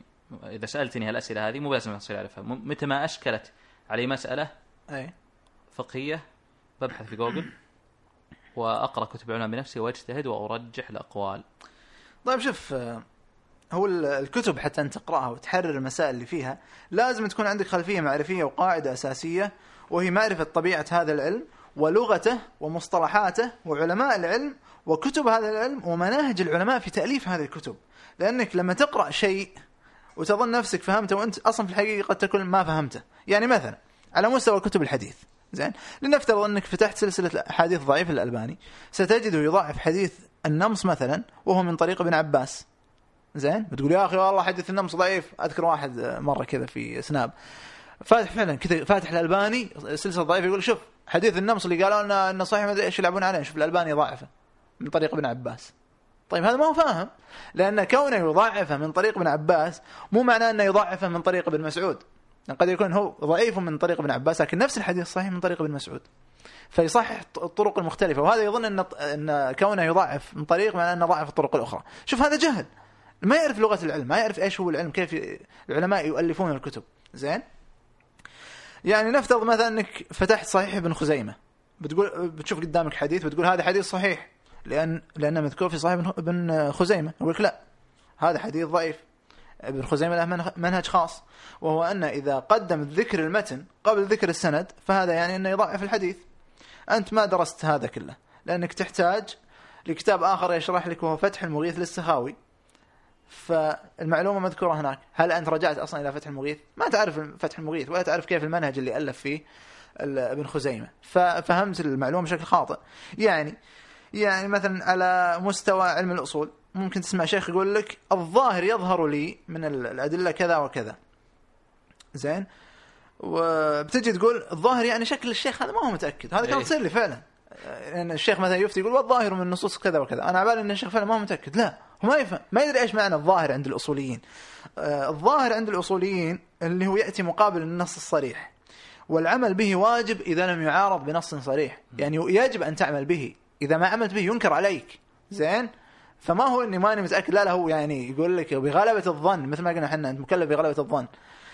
طيب على مستوى كتب التفسير. العلماء في كتب التفسير آه، الكبيرة يفسرون الآيات أحيانا بالإسرائيليات وبقصص وبقصص عجيبة وغريبة فتجي أنت تضحك وت- وتجيبها على أنها شبهات تقول شوف علماءكم يقولون كذا وكذا. وأنت أصلا ما تعرف أنهم عندما يريدون يريدون بكتب هذه يريدون هذه الروايات ترى هم ما قاعد يصحونها ولا يضاعفونها. آه، لأن كتبهم ليست للمبتدئين أصلا. وبالتالي هو يسوق لك حتى لو كانت ضعيفة بس يقول لك إن هناك آثار رويت في هذا الشيء. مع ذلك ما يقول لك انها ترى روايات صحيحة. طيب. أو مثلا أه، تفتح المحلى لابن حزم. زين؟ أه، ابن حزم اللي يقول الموسيقى ح... اللي يجيزون يعني يتبعون إن يجوز الموسيقى. يقول أه، حديث معلق. هو أصلا هذول ما يعرفون وش حديث معلق على إن حديث معلق يعني معناه إنه ضعيف. هذا كلام غير صحيح. فشوف كيف فسروا إن قضية الحديث المعلق من إنه ضعيف. هذا فهم خاطئ. طيب ابن حزم ممكن يقول لك قال أبو حنيفة لا حد على من نكح أمه أو أخته. فأنت تجي تقول يا أخي أبو حنيفة يجيز النكاح الام والأخت. إيه. أو أنه ممكن يقول آه، هو يحرمها لكن ما في حد. لا كلام غير صحيح. لأن ممكن آه، أبو حنيفة يقول لك ما في حد لكن في تعزير والتعزير قد يكون أقوى من الحد. وبالتالي شوف أنت كيف فهمت بطريقة خاطئة. طيب ممكن تفتح كتاب آه، مثلا حاشية ابن عابدين في الفقه الحنفي. تلقاه يقول لك هذا شيء مكروه. ستفهم أنه ليس حرام. لا هو حرام لأن ال- الأحناف عندهم اصطلاح خاص شيء اسمه كراهة التحريم وكراهة التنزيه. وإذا قالوا مكروه مجرد هكذا تعني كراهة التحريم. وهذا موجود عند الأئمة كالشافعي وأحمد. فيقول أحمد مثلا أكره هذا. فهمت علي؟ يقصد به إنه يحرم. يق- يقصد إن أكره هذا معناه إن أحرم هذا. أي. فأنت ما عندك ما تفهم المصطلحات فتجي وتفهم بشكل خاطئ. طيب. جميل. طيب آه، العلماء غير مقدسين كل يؤخذ من قوله ويرد أي. طيب نحن بشر وهم بشر. ليش ليش نقلدهم يعني؟ إذا كانوا هم أيضا غير معصومين شوف غير مقدسين. شوف التساوي في صفة لا يعني التساوي في بقية الصفات. التساوي في البشرية لا يعني التساوي في العقل ولا في العلم ولا غير العلم. العاقل لا يساوي المجنون الصحيح لا يساوي المريض البالغ لا يساوي الطفل هذول كلهم بشر. مع ذلك يتفقون في صفة البشرية لكن يختلفون في الصفات الأخرى كذلك العالم لا يساوي الجاهل بدليل أنك لو احتجت للطبيب بتروح للطبيب وإذا احتجت للسباك بتروح للسباك لو كانوا متساويين ما ما احتجت أنك تميز بين الطبيب والسباك فمعناها أنك إيش؟ إذا احتجت للطبيب بتروح للسباك، وإذا احتجت للسباك بتروح للطبيب. مو أنت تقول إن كلهم بشر نفس الشيء طيب، روح اذا إذا احتجت للسباك روح للطبيب طيب. السباك نفس الطبيب. بس أنت بتفرق بينهم لأنك تعرف إن هذا عنده علم وهذا ما عنده علم. تقصد يعني هل علماء الشريعة فوق النقد؟ شوف هذا يعني في تفصيل. العلماء ليسوا فوق النقد بالنسبة للعلماء مثلهم، لكن هم فوق النقد بالنسبة للجهلاء، لأن النقد عبارة عن تصحيح للمعلومات، والجاهل ليس عنده هذه المعلومات فكيف يصحح وينتقد؟ هذا تناقض، ولا يصح وصفنا بأننا نجعل العلماء بذلك معصومين، لأن المعصوم فوق النقد مطلقا، سواء اللي ينقد عالم ولا جاهل، لكن حنا نقول لك العلماء يجوز أن ينتقدهم العلماء فقط ولا ينتقدهم الجهال، في فرق بين الحالتين. تأمل ذلك جيدا يعني. من من الأمور التي تطرح أيضا في مسألة هل هم فوق النقد؟ يقول لك أنتم تريدون أن تجعلوا العالم معصوم ما تبون أحد يخطئ ولا يستدرك عليه. وتقولون أيضا لحوم العلماء مسمومة. أي. كان يعني لحوم يعني غيرهم يعني ستيك متاح للجميع. طيب شوف هذه الجملة لحوم العلماء مسمومة عبارة يعني قالها ابن عساكر رحمه الله ما هي حديث يعني كما يظن بعض الناس المراد بها أن العالم له قدر كبير فهو يبلغ دين الله وأنت عندما تغتاب هذا العالم أو تجرح فيه فأن تجعل الناس يرفضون الحق الذي عنده ويردونه فالعالم وسيلة لتوصيل الحق. فإذا أنت طعنت فيه لم يصل الحق لمن يحتاجه. إن صحت العبارة ممكن نقول أنت قاعد تسمم الناس بهذه الطريقة. مم. لأن قاعد يصلهم الباطل. الحق ما قاعد يصلهم. انت لما تطحن تطعن بهذا الشيخ العالم ما إيه. راح ما راح يقولون كلامه فيتسممون من حيث أنهم بيقبلون الباطل ويتركون الحق. زين؟ فلذلك كفار قريش أول ما طعنوا في شخص الرسول صلى الله عليه وسلم قالوا ساحر وقالوا كاهن ومجنون. فإذا طعنوا في الرسول معناه أن أي شيء يعني الرسول بيقوله معناه أنه باطل لأن هذا الشخص أصلا كاهن عرفت علي؟ إيه. وبالتالي آه، ما راح يقبلون فيه. طيب لكن هذا مو معنى أن يعني كون كون غيبة العلماء أشد وأعظم من غيبة ال- الأنواع آه، يعني غيبة الناس العاديين. مو معنى أي. أن الناس العاديين يجوز غيبتهم. يعني آه، الرسول آه، الله سبحانه وتعالى يقول ولا يغتب بعضكم بعضا. فهمت؟ جميل. لكن علماء لكن لحوم الناس العاديين ما هي مسمومة العلماء لأن أنت لو طعنت فيك ما حد بيتأثر لو إني طعنت فيك. ما حد بيقول إن هذا معه حق وأنا برفض الحق لأنك إنسان عادي. إيه. جميل. فهذه يعني فكرة. ولا تقتلوا أولادكم خشية الإملاق. هل هذا يعني إن إذا ما كنت خشية الإملاق يعني خشية الخوف؟ هل هذا يعني اذا ما خفت علي عليهم أو ما خفت على يعني خشية املاق خشية إنك يعني الفقر يعني. الفقر. نعم. فهل يعني إن في غير الفقر عادي أقتلهم؟ لا. إيه، فنفس المشكلة. إيه. يعني هو الآن عمل بالمفهوم مفهوم المخالفة على هذه الجملة. هذه الجملة ما ما لها مفهوم مخالفة يعني. إذا نعم. قلنا اللحوم مسمومة ما يعني إن غيرهم نعم. غير مسمومة. طيب. طيب المشايخ آه، يحاولون تغيب عقول الناس ويمارسون علينا الكهنوتية ويحتكرون العلم الشرعي عندهم. أي. والحضارة الشرقية يعني ما تطورت حتى حاربت العلماء. آه، أو عفوا الحضارة الشر- الشرقية لن تتطور إلا إذا حاربت هذا الكهنوت كما حاربت الحضاره الغربية الكهنوت في آه، الكنسي في وقتهم جميل هو في خلط يعني يعني الحضارة عندنا أو ال- العلم الشرعي عندنا ليس كما هو موجود في الحضارة الغربية إيه. لأن الكهنوت اللي هو عندهم إيش معناه؟ معناه إنك تجي وتحتكر علم معين على فئة معينة وتمنع البقية من عرق معين. من يعني من عرق أو كذا زين؟ وتمنع البقية من ممارسة هذا العلم سواء كان الممنوعين هذول اللي أنت منعتهم سواء كانوا مؤهلين ولا ما هم مؤهلين. إيه. هذه مشكلة. لكن حنا لما نقول لك حنا نحصر التخصص في العلماء حنا نقول لك فقط نمنع غير المؤهلين مو نمنع المؤهلين وغير المؤهلين ونحصرهم في ناس حنا نبيهم وبس. إيه. لا هذا ما هو موجود عندنا ابدا. وأي واحد يبي يصير مؤهل؟ ممكن أي واحد يصير مؤهل. يا حبيبي العلم الشرعي متاح للجميع أفراد المجتمع رجال ونساء وكبار وصغار وأغنياء وفقراء وأحرار وعبيد وعرب وأعاجم. يقول يعني لذلك. آه، روى الإمام أحمد في المسند كتاب الله يتعلمه الأسود والأحمر والأبيض. لكن إحنا نقول بشرط أن يكون هذا الفرد المتعلم زين؟ إيه. م- أو آسف يكون هذا الفرد الشخص الذي يريد أن يتكلم بالدين يكون متعلما ليس جاهلا. وكل التخصصات فيها زي كذا. إيه. أذكر يعني- مرة ناقشت واحد إيه. بالمناسبه هو في مسألة شبيهة بهذه فقال إيه. أنتم تكتفون يدينا وتعطونا أحكام وما تبون نتكلم. إيه. فقلت له ما حد كتف يدك يعني. إيه. هذه أبواب العلم الشرعي مفتوحة وما فيه دورات معرفية أو أو علمية تقدم بكثرة الدورات الشرعية عندنا. إيه. ومجانا بعد مساجد مفتوحة والكتب الشرعية أرخص الكتب. وأكثر الكتب بعد. اي وأكثر كتب ما حد كتف يدك. أي، روح راح اقرأ اطلب طيب. علم ما حد قال لك ما حد مسك قال لك راح تعلم ويلا تكلم هو يبي. هو يبي بدون ما يطلب يقدر إيه. ينتقد اي هذه مشكلة هنا إيه. الإشكالية. إيه، هذا التعالم والكلام بالجهل فطبعا حتى هذا يعني حتى هذه القضية موجودة في كل العلوم يعني أنت آه، هذا المنع طبيعي آه، لو أنت أفتيت بالطب الأطباء بيوقفون في وجهك لأنك جاهل تتكلم في تخصصهم قاعد تضل الناس وتضرهم فالعلوم ترى مو سلق بيض يعني يتكلم فيها كل من هب ودب طيب طيب. اعتراض آخر العالم غير معصوم يعني العلماء ليسوا ناس معصومين. يعني ممكن يخطئون. ممكن أيضا إذا جاء يفتي يدخل عادات تقاليده يمكن مصالح شخصية. فما يصح تقليد من كانت حاله مثل هذا. طيب آه، شوف أنت آه، حتى تطرح مشكلة وتقدم لها حل لازم يكون الحل اللي تقدمه هذا للمشكلة يكون. نفسه لا يتضمن نفس المشكلة هذه. مم. يعني أنت تقول آه، يعني بجتهد بنفسي لأن العلماء يخلطون العادات والتقاليد. طيب نفس المشكلة هذه أنت أيضا غير معصوم ويمكن تخلط اجتهادك بعادات وتقاليدك ومصالحك الشخصية وشهواتك وتحلل وتحرم اللي يعجبك. نفس المشكلة فيك ما حليت المشكلة.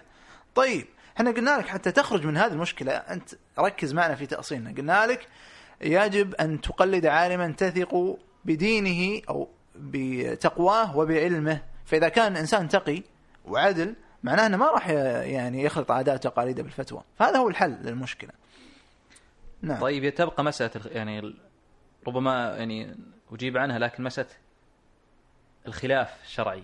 في المسائل فيها خلاف أو هؤلاء العلماء اقوالهم متضاربة متضادة فما راح أقلد يعني ناس ما, ما. أعتمد على كلامهم لأنهم متناقضين طيب. طيب. مثل اللي يقول لك الشريعة على فهم من أي. اذا إذا قلت يعني التحكيم الشرعي يقول الشريعة على فهم من في ألف قول. طيب نرجع بطلع من الموضوع هذا وباخذ ب- طيب نرجع ونقول أنت لما تقدم مشكلة وتطرح لها حلا لازم الحل لا يتضمن نفس المشكلة. طيب أنت تقول ما أعتمد آراء العلماء آه لأنهم يختلفون.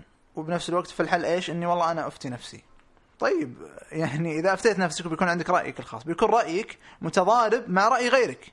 يعني لو كل واحد أفتى نفسه وصار عنده رأي الخاص ما صار يسمعون ال- العلماء كل واحد بيصير عنده رأي ودائرة الخلاف بدل ما يصير عندنا مثلا المساله واحدة فيها خمس خلافات بيصير المسألة واحدة فيها مئة خلاف مئة قول كل واحد له قول يعني على عدد الناس اللي موجودين كل مسلم كم عندنا مسلم؟ مليار مسلم أو أكثر. زين كل مسلم له رأي يعني عندك مليار قول في مسألة واحدة بدل ما يصير عندنا خمس أقوال أو لا مليار قول أنت كذا زدت دائرة الخلاف ما حليت المشكلة. يعني من هنا قال الغزالي رحمه الله لو سكت من لا يعلم لقل الخلاف طيب هذه نقطة. أنت تقول ما اعتمد آراء علماء الدين، لكن المشكلة أنك بنفس الوقت تعتمد آراء علماء العلوم الأخرى، وذكرنا قبل شوي أن العلوم كلها فيها خلافات، فما حليت المشكلة يعني. طيب أنت حتى تخرج من هذه المشكلة ذكرنا لك أيضا تقلد إذا كانوا علماء مختلفين قلد من تثق بعلمه وتقواه، فأنت كذا بتكون حليت المشكلة هذه. بالمنهج السابق أي طيب. وأيضا بمناسبة يعني هذا الكلام أدعو لمراجعة محاضرة للشيخ عبد الله العجيري على اليوتيوب اسمها الخلاف الفقهي عبارة عن جزئين موجودة على اليوتيوب فيها كلام جميل جدا عن هذا الموضوع. جميل. طيب اعتراض مشهور وانتشر كثيرا وهي قضية أن العلماء يتوجسون من كل جديد. إذا شافوا شيء جديد على طول مباشرة يحرمونه حتى إذا اعتاد الناس عليه تراجعوا وقالوا هو مباح أي. وهذا يعني يجعلنا لا نثق بهم فمن البداية أي شيء يحرمونه أيضا بنقول هذا يعني بيحلونه في المستقبل ف الاعتراض هذا يعني هم بشكل عام يعني مصيغه بشكل أفضل أن العلماء الشرعيين يتوجسون من كل جديد ويفتون بتحريمه ثم يمر الزمن ويتراجعون عن فتواهم ويضيعون أعمارنا وحياتنا وسعادتنا وهذا ما يجعلنا نثق فيهم فيجوز لنا الاجتهاد لأنفسنا في هذه الحالة. طيب الجواب يكون طويل فاعذر المتابعين. زين ممكن ناخذ لنا عشر دقائق فيه. أو آه، آه، فليعذرني المتابعين يعني. طيب الجواب على قسمين، القسم الأول قسم تأصيلي عام والقسم الثاني بيكون تحليل لهذا الاعتراض. القسم الأول اللي هو التأصيل العام عندنا مقدمتين. المقدمة الأولى أن المفتين باعتبار انتسابهم إلى العلم أربع أنواع. ع- عالم وبنفس الوقت يكون تقي. وعالم والنوع الآخر يكون عالم لكنه غير تقي. ونوع آخر اللي هو الثالث غير عالم لكنه تقي. والنوع الرابع غير عالم وبنفس الوقت غير تقي. كلامنا هنا بيكون عن النوع الأول اللي هو العالم التقي. هذول هم العلماء الربانيين الصادقين. ولو حصل منهم تراجع في فتواهم وتغيير هذولا اللي بندافع عنهم في هذا الجواب. وليس الأنواع الثلاثة الباقية أو العلماء الذين يتاجرون بدينهم. نعم إحنا ما عندنا مشكلة نقر أن هناك علماء للأسف يتقلبون ويخونون الامانه الأمانة التي حملوها. هؤلاء نعم لا يوثق بهم ونشد على كل من ينتقدهم ولا يعمل بفتواهم جميل. هذه المقدمة الأولى. المقدمة الثانية أن فتاوى العلماء تنقسم إلى ثلاث أقسام. فتاوى في أمور قديمة عرفها المسلمين منذ نشأة الإسلام وهي محل إجماع كوجوب الصلاة والصيام والصيام وتحريم الخمر والزنا وغيرها من الأمور. هذه لا يجوز فيها تغيير الآراء ولا يمكن أن يتراجع عنها أحد لأنها ثوابت.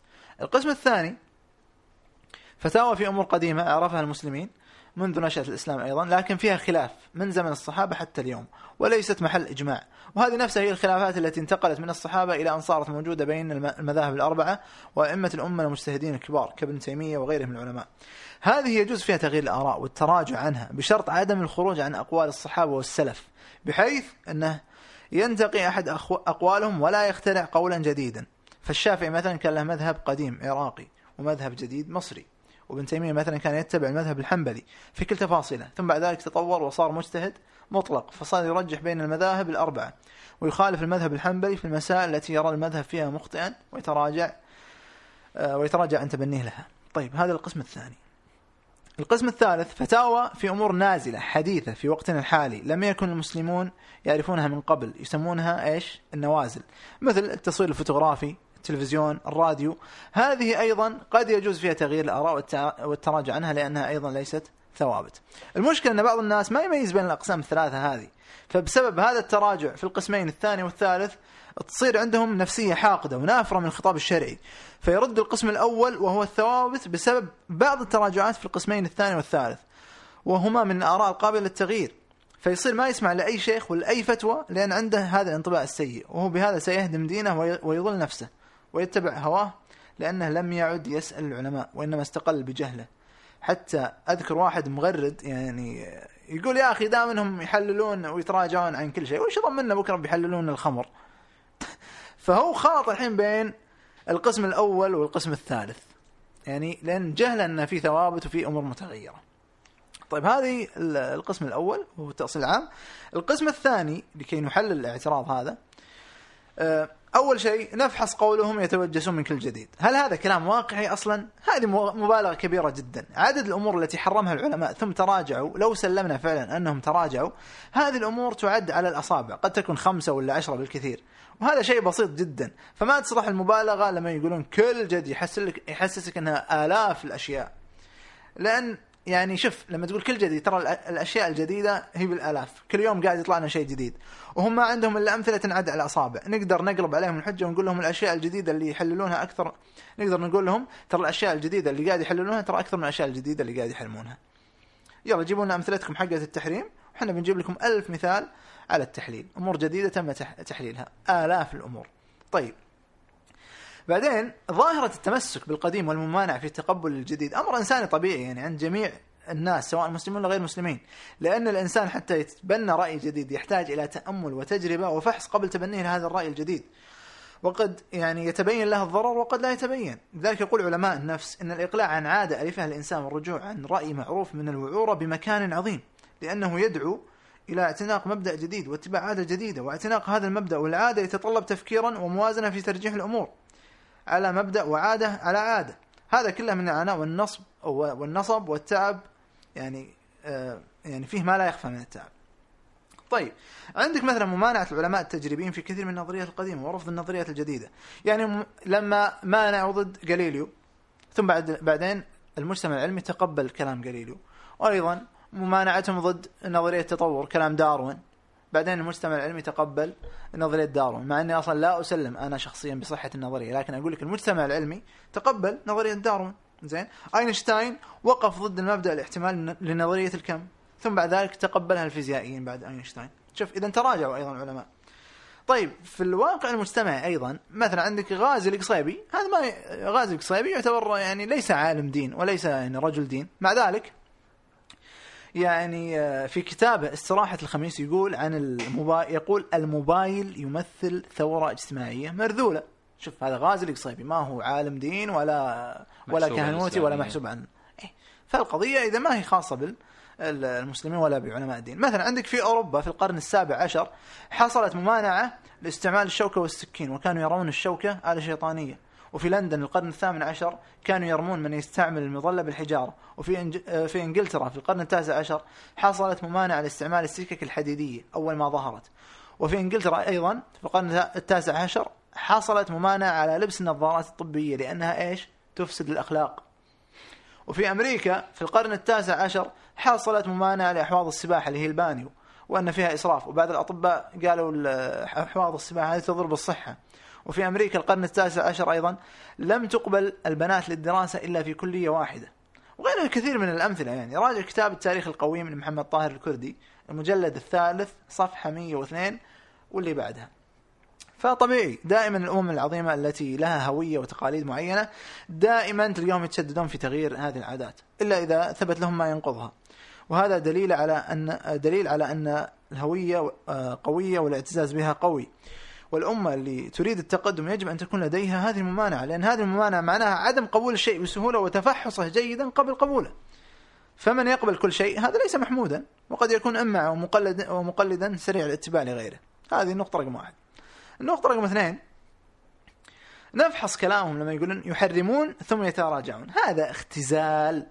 فكما أنهم يعني نقول لك في كما أنهم حرموا أمور ثم حللوها أيضا نقول لك ترى هم حللوا أمور ثم حرموها. كالسجائر لأنهم كانوا يجهلون الضرر حقها وهناك أمور حرموها وما زالوا مستمرين على تحريمها مثل الخمر والمعازف زين؟ مع أن هناك في تراجعات لكن أقول لك علماء كثير مستمرين يعني. و عن العلماء الأتقياء. أثقياء في علماء يعني لكن نقول أخطأوا. يعني خلافهم غير سائغ صحيح. وهناك أمور أيضا لكن ما يوصف انها ظاهره ان تراجع نعم، العلماء نعم، عن نعم. حكم الغناء أو. حكم الخمر شوف إحنا قلنا إن هذا اختزال إنك تقول يحرمون الخمر غير حكم. أهل- نص أهل العلم إيه. إن اللي يبيح الخمر. إنه إنه يعني يعتبر مرتد لكن المعازف يعني المعازف. لكن باقي ما, ما ليست ظاهرة يعني إي فإحنا قلنا إيش؟ هم يقولون يحرمون ثم يتراجعون، قلنا طيب في هذا اختزال، ليش؟ لأن كما أنهم يحرمون ثم. يحللون، في أشياء أخرى هم حللوها ثم. ثم حرموها، مثل مثل ما قلنا السجائر. وفي أشياء محرمينها وما زالوا إلى الحين مستمرين آه، محرمينها. وفي أشياء محللينها وما زالوا هم مستمرين. واضح في انتقاء في اي محلل اي هذا تجاهل للاصناف الثلاث الأخرى. إيه. ثم تسأل ثم نسأل يعني هل تحريمهم ثم تراجعهم هل هذا فعلا حاصل؟ هناك أربع حالات الأولى أمور حرمها العلماء لا لذاتها وإنما بس... لوجود سبب طارئ عليها فلما زال هذا السبب زال الحكم كالتلفزيون. أول الأمر لم, لم يكن فيه غير القنوات اللي فيها تبرج ومعازف. وهذه الأمور أصلا تبرج ومعازف محرمة من 15 قرن يعني ما تغيرت. لكن هناك لكن هذه الأسباب زالت بعدما أنشئت القنوات الإسلامية. فالعلماء لما رأوا إعراض كثير من الناس عن فتياهم بحرمة التلفاز لم يقفوا متفرجين بل أنشأوا قنوات خالية من المنكرات لمواجهة الباطل ومزاحمته. وعندئذ زال سبب التحريم.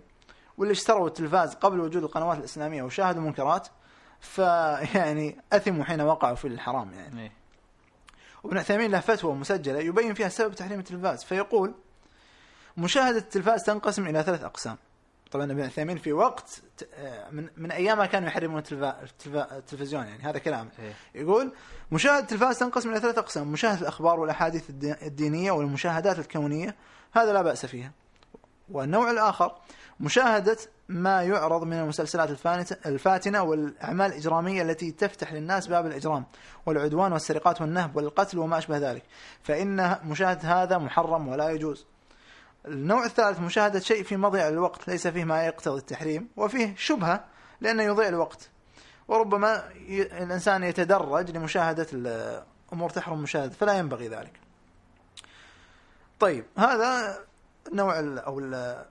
النوع الأول, الأول من المسائل. في نوع ثاني أن مسائل حرمها علماء وحللها علماء ثانيين.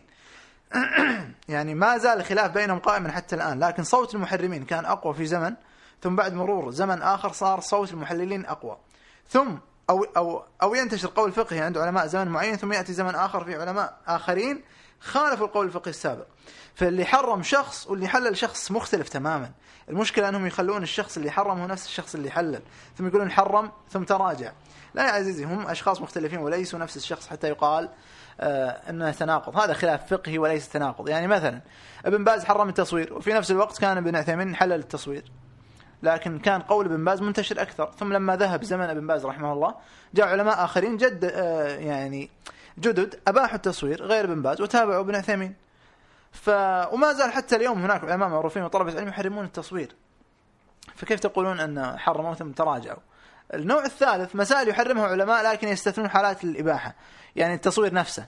آه يعني مثال بعض العلماء يقول لك التصوير حرام إلا حالات معينة يجوز فهم يجيبون لك صورته في حال في الحالة الاستثنائية يقول لك شوف تراجع أو إنه تناقض إيه. مع نفسه. طيب. آه، أحيانا أحيانا ما يكون علماء اللي حرموا. إيه. أحيانا المجتمع يعني كذا تناقل وصار عرف بينهم ترى إن هذا شيء حرام. إيه. ما في أحد من العلماء نص عليه. طبعا. يمكن بعض صغار طلبة العلم وكذا. إيه. يعني مثل قديما يوم يقولون بوكيمون كان حرام. ثم الحين صار حلال. إيه. من من نص على تحريمه من العلماء. ما حد نص. ما حد. أنتم اللي كذا يعني بين الناس عوام الناس إيه. ألفوها كذا. اي هذه مشكلة. يعني ينسبونها بعدين ثم. سبوا العلماء إيه. إيه. هذه مشكلة. طيب النوع الأخير اللي هو الرابع مسألة يحرمها عالم ثم بعد الوقت يتبين له أنه أخطأ. طيب عادي. يعني هو إنسان غير معصوم مو بالضرورة يكون مصيب في كل شيء. يعني هذا أمر طبيعي. ليش تشنعون عليه؟ طبيعي جدا الإنسان تتغير وجهات نظره وتتبين له أمور ما كان منتبه لها. التشنيع يكون على الشخص اللي كل شوي يتناقض ويغير رأيه. هذا مضطرب. أما الشخص اللي يغير رأيه بعد فحص ومراجعة وتدقيق فما في مشكلة. بالعكس هذا أثق فيه لأنه يخاف الله ويتبع الحق وما يكابر ويتمسك برأيه. إذا ظهر له أن رأيه خطأ. وعندك مثلا الشافعي وابن تيمية. يعني الشافعي كان له مذهب قديم ومذهب جديد بعد ما تبين له أنه أخطأ مثلا. ال- المشكلة إن ذولا يشنعون يعني متناقضين. يقول لك العلماء غير معصومين وقابلين للنقد. بعدين لما يخطئون ويتراجعون قال لك شوف ليش تخطئون تتراجعون يعني كأنك تقول خلاص خلكم معصومين. فهمت؟ طيب. بعدين ال- الأمر الثالث الوجه الثالث أو الفحص نفحص كلامهم يقولون العلماء لما يتراجعون قاعد يضيعون أعمارنا وحياتنا وسعادتنا كلها. يتصور البعض بأن إذا تبع فتيا في فت... يعني مفتيا في فتوى بالتحريم ثم تراجع عنها هذا المفتي وقال آه، بالتحليل يعني معناه أنه قد خسر أمور كثيرة. هذا أمر باطل. ليش؟ لأن كما قلنا سابقا بأنك متعبد بسؤال العلماء حتى لو أخطأوا فهو مأجور. حتى لو كان يحرم شيء حلال لكنه يعتقد في نفسه واجتهاد بأنه حرام فهو مأجور لأنه اجتهد وهذا وهذا ما وصل إليه. وأنت اللي و- قلدته أيضا مأجور. اي اي والعبرة بالنية لا يكلف الله نفسا الا وسعها. هذا الشيء هو اللي أمرك الله به وسؤال العلماء فأنت كنت تريد وجه الله بذلك ولا تهمك نتي... نتي... نتيجة الاجتهاد. فأنت في عبادة لما كنت تتبع القول بالتحريم ولما غيرت رأ... العلماء العالم غير رأيه واتبعته مرة ثانية أنت في عبادة. لأنك بالنهاية آه، كنت تبحث عن مراد الله وتجتهد. الأمر الرابع آه، عارف ان كثير يعني ملوا لكن لازم مليت. اي أنت مليت بعد لكن لازم نشبع السؤال صحيح. الإشكال هذا الأمر الرابع نفحص قولهم إنهم يقولون إن تراجع لا لا امزح معك ترى ما مليت. مستمتع لا تسليك. آه، نفحص قولهم ان إن تراجع العلماء عن أقوالهم السابقة يجعلنا لا نثق بهم، ليه عدم الثقة؟ طيب؟ عشان خايف إنهم أخطأوا وإن تبعتم على خطأهم خايف الله يعاقبك. قلنا لك مجتهد والمجتهد المجتهد له أجر يعني. ما, ما حتى لو أخطأت بالنهاية انت تبعت عالم وتثق به الله سوف يأجرك. لأن هذه عبادة. ولا بس كذا أنت ما تبي تثق فيهم لأن احتمال يتراجعون وبس. طيب عادي مو هو مو إنسان معصوم يعني مو بالضرورة يكون كل آه، يعني كل مفتي مصيب. إيه. عرفت؟ بالنهايه ما هو معصوم. والله لما أمرك إنك تتبع أهل العلم الله يعلم أنهم ترى غير معصومين وممكن يخطئون. مع ذلك قال لك اتبعهم لأنهم أعلم منك واحتمال إصابتهم للصواب أكثر منك. يعني أنت لو تجتهد بنفسك في فهم الدين ممكن تغير رأيك كل يومين. أما العالم اللي فاهم الشرع ممكن يغير رأيه يعني قليل من اراء في فترات طويلة وسنين. عادي ممكن مفتي يفتي ألف فتوى ثم يتراجع عن عشرة. إيه. ويغير رأيه. طبيعي جدا الإنسان تتغير وجهه نظره وتتبين له أمور كثيرة. مو معناه أني بتركه وأقول له ليت تتراجع أنا ما أثق فيك. العصمة لا تكون إلا الرسول صلى الله عليه وسلم ولما أجمعت عليه الأمة. غير هذا ممكن يتغير. اللي ما نثق فيه هو مثل ما قلنا اللي دائما يتناقض. أما اللي غير رأيه هذا أثق فيه لأنه يخاف الله فعلا. ما يتعصب لرأيه وغيره. طيب. الأمر الآخر أو الخامس والأخير زين؟ أننا نفحص قولهم يقول لك إذا كان ال- العلماء يتراجعون وكذا ما نثق فيهم فيجوز لنا الاجتهاد لأنفسنا. طيب هذا الحل يعني نفسه يتضمن المشكلة أنك أنت وش- يضمنك أنك ما تتراجع عن رأيك بعدين؟ ممكن تفتي نفسك بشيء ثم تتراجع. بالنهاية أنت نفس الشيء ما أنت معصوم. فالمشكلة أيضا طارئة فيك. وخلصنا جواب هذا السؤال. الحمد نعم. لله. الحمد لله السلامة. طيب. طيب. باقي باقي اعتراضين على قضية تخصص الشريعة وآخر نعم. اعتراضين. نعم. بعض المشايخ يفتي في أمور خارج تخصصه. إحنا نرى هذا. كثير مشايخ يعني يتكلم في مسائل الطب وهي ما له يعني خارج تخصص الشريعة. نعم. ف يعني المفروض يكون هذا دافع لي إني خلاص ما احترمه لأنه هو ما أحترم تخصص غيره. جميل. طيب الجواب هذا فيه تفصيل. اولا شوف لازم ننبه إن العلوم تتداخل مع بعضها. يعني ممكن علمين يدرسون مسألة مشتركة. يعني مثلا الأحياء من مكوناتها الكيمياء. افتح أي كتاب أحياء بتجد فصل أو باب بعنوان الوحدات الكيميائية البنائية للحياة اللي هي الكربون والكربوهيدرات والأحماض النووية والبروتين والدهون. هذه كلها مم. موجودة في كتب الأحياء. إذا هناك تقاطع بين الكيمياء وبين الأحياء. زين؟ إيه. نفس الشيء أحيانا الشرع يتكلم في مسألة ويتكلم العلم التجريبي أو غيره في نفس المسألة هذه. يعني مثل قضية خلق آدم والت- والتطور ومراحل الجنين في بطن أمه وغيره. عرفت؟ فإذا العالم مثلا تكلم في مسألة آه، تق- تقاطع فيها العلم الشرعي مع العلوم التجريبية وأفتى فيها أي. آه، تخصصه طيب. لأن مثلا هو يقول لك أنا أنفي نظرية التطور لأن القرآن آه، ينفيها. أتكلم تخصصه. زين؟ لكن المشكلة أن لما يجي عالم شرعي يتكلم شيء القرآن ما تكلم فيه ولا السنة هو يعني من تخصص آه، يعني أمور أخرى. يعني زي آه، يعني قضية قيادة المرأة مثل ما قلنا. إحنا أيوة، بعض الناس يعني. واحد يعني بعضهم يقول لك قيادة المرأة تؤثر على المبايض. هذا كلام من جيبه يعني لم يدل عليه لا قرآن ولا سنة وألف من رأسه. ف فهذا يرد عليه المتخصصين الآخرين وما في مشكلة لا تثق فيه لا. بالعكس هذا دليل انه جاهل يعني. إيه. فلا تأخذ منه علم يعني. وكونه هو سقط ما يعني المتخصصين كلهم سقطوا. اي طبعا كان سقط مو كل تخصص تلقى فيه واحد تكلم في تخصص آخر. يعني وكثير الحين فأطباء يتكلمون في يعني مثلا واحد فيزيائي يقول يتكلم باقتصاد يقول إيه. تجارة. إيه، يروح يفسر القرآن فيزيائيا مثلا. متخصصك على أساس تفسر القرآن. أو إيه. واحد طبيب يقول لك آه، آه، إذا بنكر الفيزياء وبنكر تخصص الفيزياء اي خلاص أنكر الفيزياء. وبجتهد كث- كثير الحين بعضهم يعني يجي يتكلم بالدين ويفسر هم ما هم متخصصين بالدين. صحيح. طيب الاعتراض الأخير التخصص الشرعي عبارة عن حفظ العلماء هؤلاء فقط ناس حافظين. أي. فأنا ما أحتاجهم يعني أنا آه، هم مجرد يعني وعاء يحفظون معلومات. أنا المعلومات هذه أقدر أخذها من مصادر أخرى وأستغني عنها.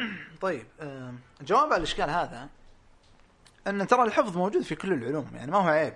يعني خطوات الاستفادة من كل العلوم هي الحفظ ثم الفهم أو العكس يعني الفهم ثم الحفظ ثم العمل بهذه المعلومة. فمثلا في الرياضيات يجب عليك أن تحفظ الأرقام والقوانين الرياضية.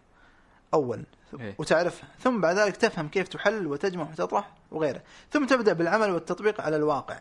تستخدمها مثلا في الهندسة أو المعمار أو غيره. عرفت؟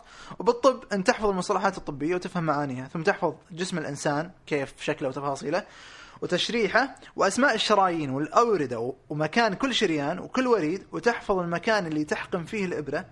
وتحفظ أر- أرقام القياسات الطبيعية للعلامات الحيوية كالضغط والسكر والتنفس والنبض وغيره ثم تفهم هذه الأمور وتدرسها جيدا ثم تعمل وتطبق على أرض الواقع وفقا لإيش؟ المعلومات اللي حفظتها قبل. نفس الشيء موجود في العلم الشريف أن تحفظ الآيات والأحاديث أو المسائل الفقهية ثم تفهمها ثم تنزلها على الواقع وتعمل عقلك في محاولة فهم النص وتحليله ومقارنته مع بقية النصوص وكيف تجمع بين النص هذا والنص الآخر. وهناك نصوص دلالتها ظاهرة وبعضها آه، دلالاتها تحتاج إلى دقة واستنباط. وكيف ترد على المخالف وتبين الإشكالات في طريقة استدلاله وكيف ترد على الشبهات. وإذا جاءك مستفتي فأنت تسمع لمشكلته ثم تحللها وتحاول تشخصها ثم تعطيه الفتوى بناء على حالته الخاصة. هذا يحصل في كل مستفتين. أنا أدعو المستمع إنه يقرأ. في أصول الفقه تحديدا في مباحث دلالات الألفاظ هنا دلالات. الألفاظ. هنا لو يقرأ أحد فيها يدري إن الموضوع مو فقط حفظ أنا. قبل أدخل تخصص الشريعة كنت أتوقع إن العلم الشرعي مبناه على الحفظ فقط طبعا انت جربت تخصصت قبل الشريعة دخلت تخصصت في. الهندسة أي في هندسه الهندسه بعد. برمجيات. ثم انتقلت إلى الشريعة وكنت أتوقع يعني قبل الانتقال بفترة كنت أتوقع أن العلم الشرعي فقط حفظ. نعم. ثم تبين لي أن هذه المقالة منقوضة يعني راسا. بل نعم. تبين ال- القدر اللي مبني على فهم وتحليل عقلي في المسائل الشرعية خاصة في جملة من العلوم يسمونها علوم عقلية يعني آه، وهي تعتبر يعني الآن تدرس ضمن الدراسات الشرعية علم المنطق علم أصول الفقه نعم. آه، علم العقيدة حتى- العقيدة حتى الإلهيات هذه مسائل قواعد علم الحديث أنت لما تقول عبقريه اي قواعد علم عقل. قواعد علم الحديث والتجريح المعايير هذه كلها معايير عقلية. صحيح. يعني على أي أساس تجرح فلان وفلان تقول هذا عدل وغيره يعني. فكل كل العلوم فيها داخل فيها العقل. هذا ما كان عندنا والله يعطيكم العافية. آه، سعدنا بلقائك يا شيخ محمد. وأنا أكثر. الله يسلمك يخليك. آه، إن شاء الله نكون غطينا ال- يعني أغلب يعني إن شاء الله الأسئلة في في المبحث هذا. ويعطيكم العافية وما قصرتم ونراكم على خير. السلام عليكم. ورحمة الله وبركاته.